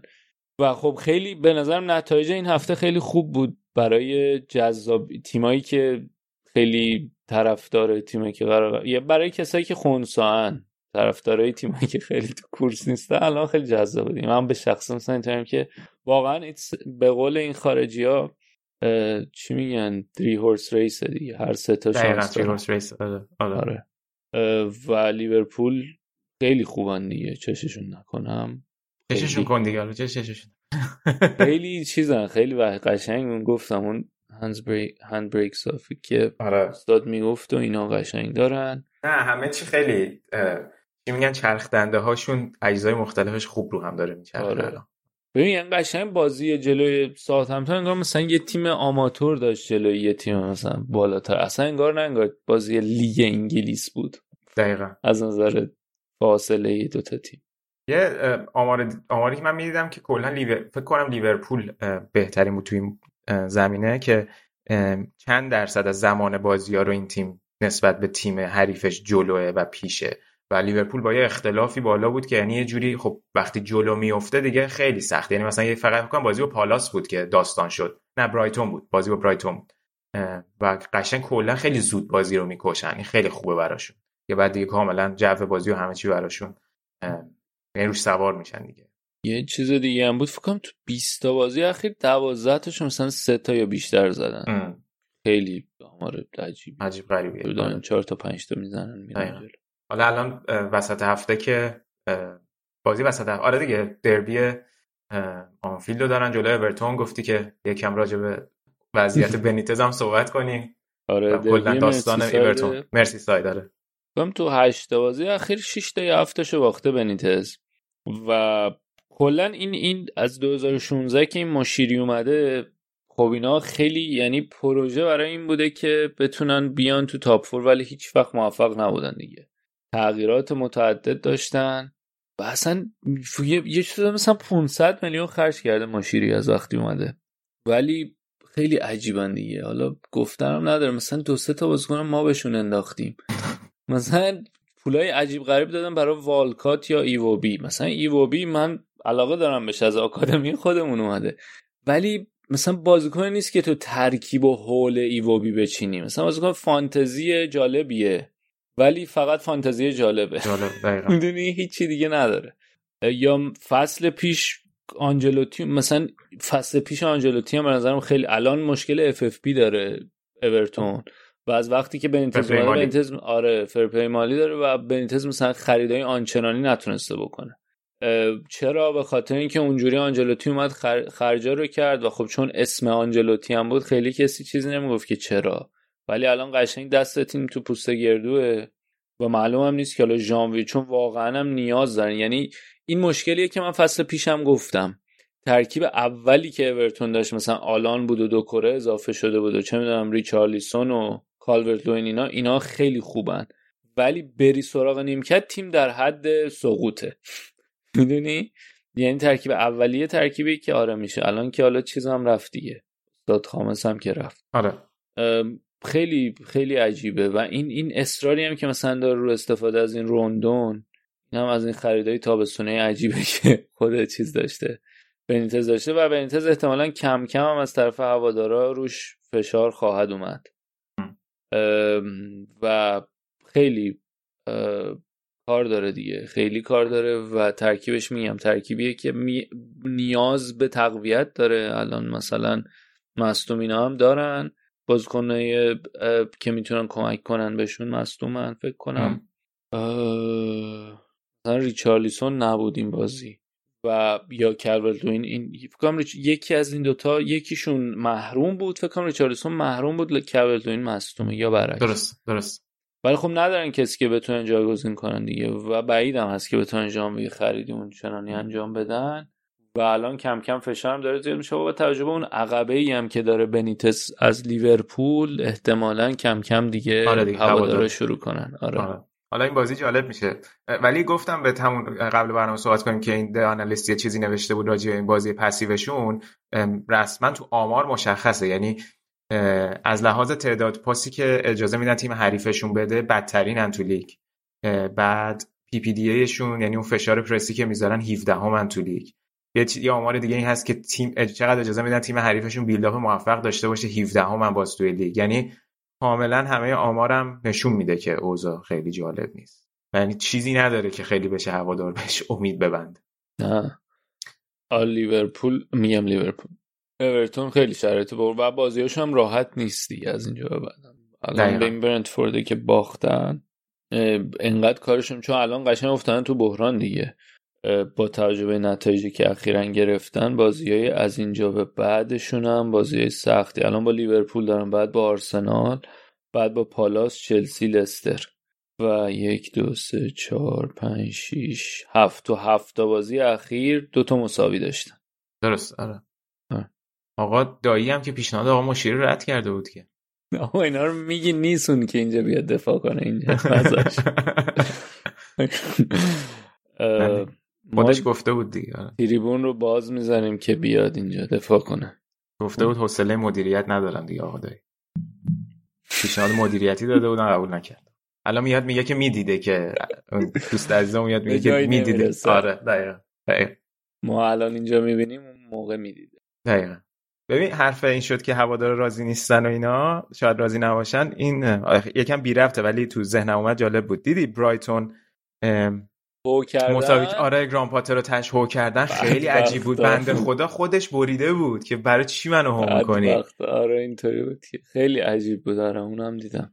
خیلی عجیب. بود اصلا تیم این رون رو کرد. بعد اصلا این نکته دیگه هم که داره اینه که آره مثلا شاید از نظر نتیجه خیلی با زمان هیوتن فرق نکرده باشه. ولی داریم می‌بینیم بازی رو و قشنگ ساستینبله یعنی یه نکته که هست اینه که هیوتن اگه میموند افتاده بودین. ولی مدیری الان این که اومده این مشخصی که شما می‌تونین بمونین پایدار توی لیگ برتر با این بازی که دارن اصلا خیلی عجیبه. دقیقا. بابا خیلی ببین اصلا تو یه سری آمارا کاملا نزدیکم به اون سه تا تیم بالای جدول. یعنی سبک بازی به چلسی و سیتی و لیورپول از لحاظ تو فاز هجومیشون. نمی‌دونم خیلی عجیب بود به نظر منم. بنده خدا کف کرده بود خودش. خیلی عجیب بود. منم کم کردم. دیگه چرا به خودش. من که دیگه چی می‌خواین بابا تیمتون؟ شما ستارتون علی جهان بخش بوده دیگه. خرید سنگینتون جهان بخش بود دیگه. دیگه راضی باشید دیگه هشتم جدولی با خیلی خوب بودن بدبختانه فکر کنم دیگه تقریبا راجع همه صحبت کردیم. فقط سیتی مونده و یکم هم حالا فقط به بازی تاتنهام اشاره کنیم. سیتی هم که دو یک وست هم برد. آره. این بردم خیلی ما بعد اون برد پی اس جی بازی سختی هم داشت می‌شد. یعنی از اون بازی ها بود که وست هم مثلا یه دو تا تیکه نزدیک بود یه کاری بکنن از این اتفاقات. ولی بازی رو در آوردن هر طوری بود و کورس هنوز مونده. یه حاشیه‌ای که سیتی داشت این خبریه که هول فرانتورس اومد که مثل اینکه بارسا دنبالشه که با پپ هم مسابقه کردم گفتم من نمی‌دونم گفتم باید برین از مدیر مدیره. برنامه های فرانتورس و از تیکیه چیه این تیک؟ یارو که مدیر سیتیه این یارو که از بارسا برده تیکی فلان. تی آی اکس اکس آی نمی‌دونم اسمش چیه. تی آی اکس اکس تو از اون پرسن تورس هم ولی یه نکته خیلی عجیبی که این سیتی داره یعنی یه سری این بازیکن‌ها قشنگ به مرز این می‌رسن که او من دیگه می‌خوام برم یهو شکوفا میشن. مثلا چه می‌دونم استونز یهو گولاخ شد. لاپورت قرار بود بره بهش بازی نمی‌رسد یهو برگشت مثلا شد فوق العاده چه می‌دونم برناردو سیلوا تابستون اینطوری بود که اوما دیگه اینو نمی‌خوایم الان این فصل مثلا شده ستون تیم. قشنگ. فران تورس هم بعید نیست که یهو اینطوری بشه دیگه. الان داره میگه من می‌خوام برم یهو تبدیل میشه به برگرد آگوئرو آره. تو اوج. ولی کماکان معتقدی که اینا شانس اول قهرمانی آره من سیتی به نظرم شانس اول قهرمانی خیلی هم با استرس نتیجه سیتی دارم دنبال می‌کنم به خاطر اینکه گفتم قهرمان میشن. من به نظرم سیتی به خاطر اینکه همه اینا یه چیزی دارن که میلنگه. چلسی حالا تازه اولای حالا اول که دیگه محصلش گذشت ولی هنوز به نظرم نمی‌دونم یه چیزی که اینطوریم که خیلی زوده برای تو خیلی یهو نیومده بیاد قهرمان شه لیورپول هم واقعا اون دارن میترکونن الان ولی خط میانیه به نظرم اون به نظرم از نظر عمق ترکیب و پایداری ترکیب سیتی خیلی جلوتر هنوز. آره. خیلی جلوتر نیست ولی جلوتر از اون دوتا درسته. اون مدیر ورزشی هم اسمش چیز بود تیکی بگریستین آره همونی که. یا X I K I I K آره آره. تیکی. تیکی چی؟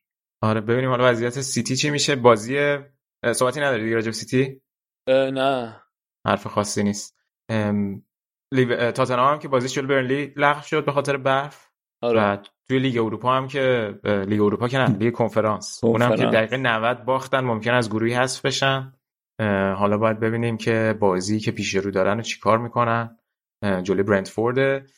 و این بازی همین بازی با برنلی دیدی؟ این مربی برنلی همه با کاپشن و کلاه و اینا داشتن پارو می‌زدن. این مربی برنلی اسمش چیه؟ دین دین دایچ که با پیرهن و شانداش شانداش دین داش میگم شانداش با پیرن و کراوات اومده وایساده بود وسط زمین یه حالت شاختوری که چه وضعشه بیایم بازی کنیم. با لوئیس بازی چیه؟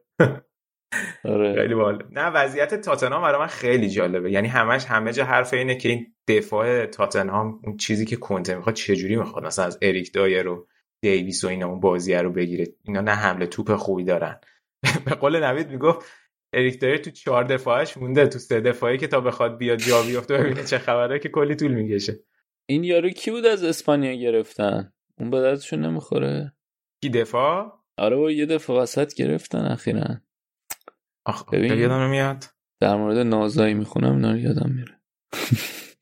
رومرو از اسپانیا چی میگم؟ آتالانتا؟ آتالانتا. چرا؟ اون خیلی آره. خوبه. اون خوراکشه. اون قشنگ مرکز اگه سه دفاع نظر من فکر کنم نبود دوتا بازی.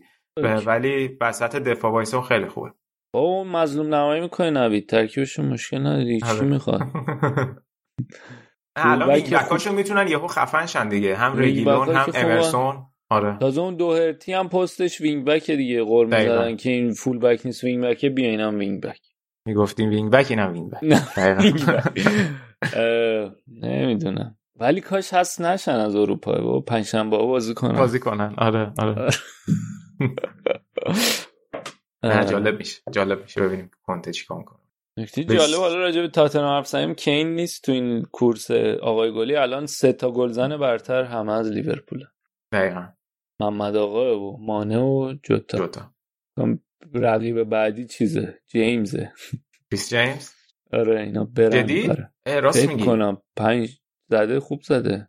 اون یارو واتفوردی هم هست که بابا هست. چیزم هست دیگه. واتفورد اه، اه، چیزو میگی؟ جاشوا کینگو میگی؟ نه. این الان رافینیا گل زد اونم شیش گله شد البته. اون رسید واردی هم هست دیگه البته. واردی هم نه تا واردی زده. هم هنوز گل می‌زنه. دو تا زد بازی قبل. آره این واردی هم این هست. یارو که تو چیزه؟ نه. واتفورد اینا رو داره دیگه.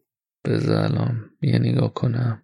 الان به ترتیب صلاح 11 واردی 9 مانه 7 جوتا 7 رافینیا و آنتونیو 6 کالوم ویلسون هم که بازی شب گذشته نیوکاسل و نوریچ بازی داشتن این پنالتی گل کرد و این پوکی بازیکن نوریچ هم که من چند هفته تو فانتزیم داشتم در عین بی‌نوایی در چهار هفته سه تا گل زده. خیلی. راضی. شدم. خیلی راضی بودم ازش. آه خب من فانتزی هم چهار هفته اول نبودم. از هفته پنج اومدم. بعد دیگه الان هرچی جون می‌کنم نمی‌رسم. بعدم بابا این همه پول خرج کردیم این یارو چیزو لوکاکو رو بردیم زد مصدوم شد. چهار هفته اول کلا بازی نکردی یا تیم تو دست نزدی؟ اصلا تیم نداری من از هفته پنج ملحق شدم. آها آها خب نمی‌رسی به چیزی هم فقط نه. برای ولی سلامتی زر- تفریح. هر هفته مثلا دو تا رتبه میرم بالا آه خوبه دیگه. ساس به قول خود sustainable رشده آره آره. که خیلی آروم میریم جلو. انشالله آقای لوکاکو هم برگرده بازی کنه. دلم هم نمیاد عوضش کنم. خیلی آخه گرونه به نسبت قیمتش. یعنی تو اگه دو سه تا از این بازیکنای پریمیر تو داشته باشی مثلا صلاح و لوکاکو رو داشته باشی قشنگ یک سوم بود. budget تو زدی. آره. قشنگ budget یک سومش رفته. حالا صلاح امتیاز میاره. اونم هیچی نمیاره. فعلا. محمد آقا گل می‌زنه. لوکاکو هم که این مدت نبود. ما هی جابجا می‌کنیم. بابا این آنتونیو هم از وقتی ما آوردیم دیگه گل نمی‌زنه. همه اینطور وقته. که. میکل آنتونیو می‌کرد. ما آوردیمش. الان یه ماه خشکیده. هر هفته من اینطوری هم که بابا اینا این همه میگن تو خفن لیگی. ببین من این از- ترکیب بچه های پادکست پنارت رو می‌بینم هر هفته توی کانالشون می‌ذارن. خب. بعد به یه سری بازیکن رو که خب همه برای اینکه اون رتبهشون افت نکنه ترنتو کانسلو ریس جیمز و صلاحو که همشون فیکس دارن. یعنی و همیشه هم صلاح دفاع کاپیتانه. درست نیست اونقدر. چرا ترنتو مثلا همیشه دارن؟ دارن دیگه دارن هم همه بازی هم assist و گل داره. آخه ترنت هم گرونه هفت و دوه برای دفاع خیلی اونقدر نداره ترنتو من به نظرم ترنت؟ واقعا ترنت خیلی چیزه البته داره دیگه الان اسیست من کانسلو رو دارم ترنت ولی خیلی گرون یعنی کانسلو خیلی خوبه. ویست آف آره. مانیه من خیلی می‌خوام. ترنت م- معین الان رتبهش توی پنارت توی فکر کنم تو ایران دومه او با تو total اومده بود زیر 2000 یه چیز عجیبی بود. یه چیز عجیب. غریبی ترکونده بود این فصل. آره. برم تعریف کنم من با این پادکست ثبت کردم. برم بگم به دوستان من با هم این رادیو آفساید اومده هم رفته اومد. رفتی من با این آدم چهار ساعت حرف زدم. وسطش اینطوری بودیم که تو رو خدا بریک بده. هممون ها یعنی اینطوری هم که من و من که رو دروازه بودم تو چشام بود مثلا اینطوری بودم که. تو عابد بودین و معین دیگه ستایی آره. بود. چهار ساعت حرف زدیم. پیش فصل مشتی زب کرد آره دیگه. دیگه بعد اون دیگه یکی در میون اومدم پادکست رو. آخرین حضور انرژی. یار ما رو کشیدن همون اول فصل ازش. بگویم ترکیبت کیه؟ تو الان من یاد بگیرم. من ترکیبم خوب نیست منم اوضاعم خیلی خوب نیست. من هی میام از این تعویضای عجیب غریب می‌کنم ترکیبم خراب میشه. من الان خب من تو همه افت کردم اینو. به خاطر اینکه این رگیلون بازی نکرد ما افت کردیم نه منم رگیلون. داشتم. ولی برای این هفته من سانچز رو دارم دروازه‌بان من سانچز و رمزدیل رو دارم. این هفته سانچز رو گذاشتم. حالا احسن جلو منچستر بازی می‌کنیم. بعد دفاع هم الان هست. بن وایت و کانسلو ریس جیمز و رگیلون. هافبک جوتا و صلاح و سون. حمله هم که همین پوکی و آنتونیو و ویلسون. چهار سه چهار سه سه بازی سه. می‌کنه. آره آره. ولی هفته پیشم سه خیلی بد هم. بود. سه پنج دو. آره کانسلو رگیلون دافی. دافی جون دافی. دافی, از برایتون. شین دافی. بعد محمد آقا بن رحما اسمیت رو گلگر. این گلگر هم اسمش طرف من نگاه می‌کنم مثلا اینطوری هم که او مثلا اینو 12 درصد انتخاب کردن مجموع امتیازش هم خوبه. ولی آقای گلگر اون بازی جلو سیتی چون ترکوند از اونجا آره. به بعد دیگه همه آوردنش آره. برناردو هم دارم خط حمله هم آنتونیو لوکاکو لوکاکو رو بذار بیرون حالا. بیرون بوده دیگه. خیلی وقت بیرونه دیگه ولی الان آوردمش بلکه بازی خیلی بهش وفادار موندی. باید عوضش می‌کردی همه وقت مصدوم من نمی‌دونم چرا اشلی بارنز برنلیو دارم تو ترکیبم که اونم مصدومه و اینطوریم که برنلی سال یه بار یه گل می‌زنه. بابا پول لوکاکو رو این چند هفته باید می‌زدی به بدن. نکردم نمی‌دونم آره. چرا. اینطوری بودم که برمیگرده و وقتی برگشت من به همه میخندم. ولی برنگشته.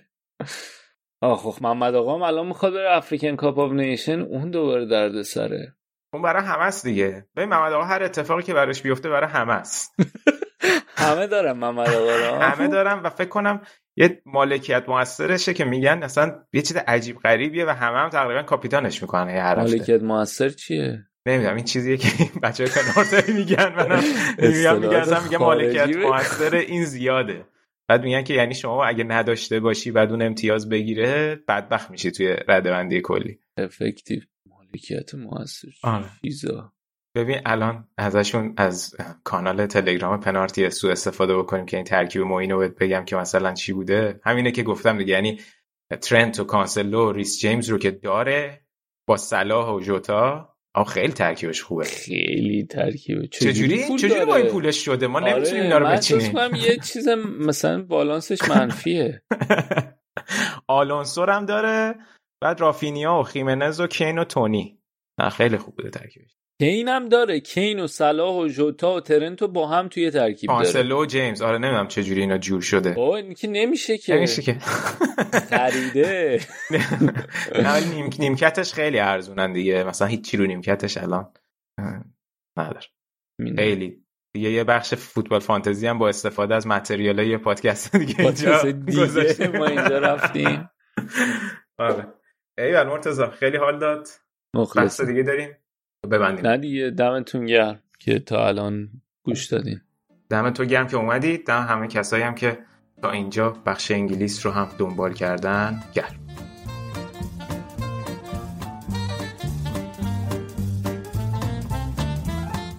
ممنونیم ازتون که تا پایان این اپیزود ما رو همراهی کردین. حتما نظراتتون رو برامون بنویسین که بسیار بسیار به ما در بهبود کار کمک خواهد کرد. یادتون نره که لطفا ما رو در یوتیوب، تلگرام، توییتر و اینستاگرام هم دنبال کنید. دمتون گرم.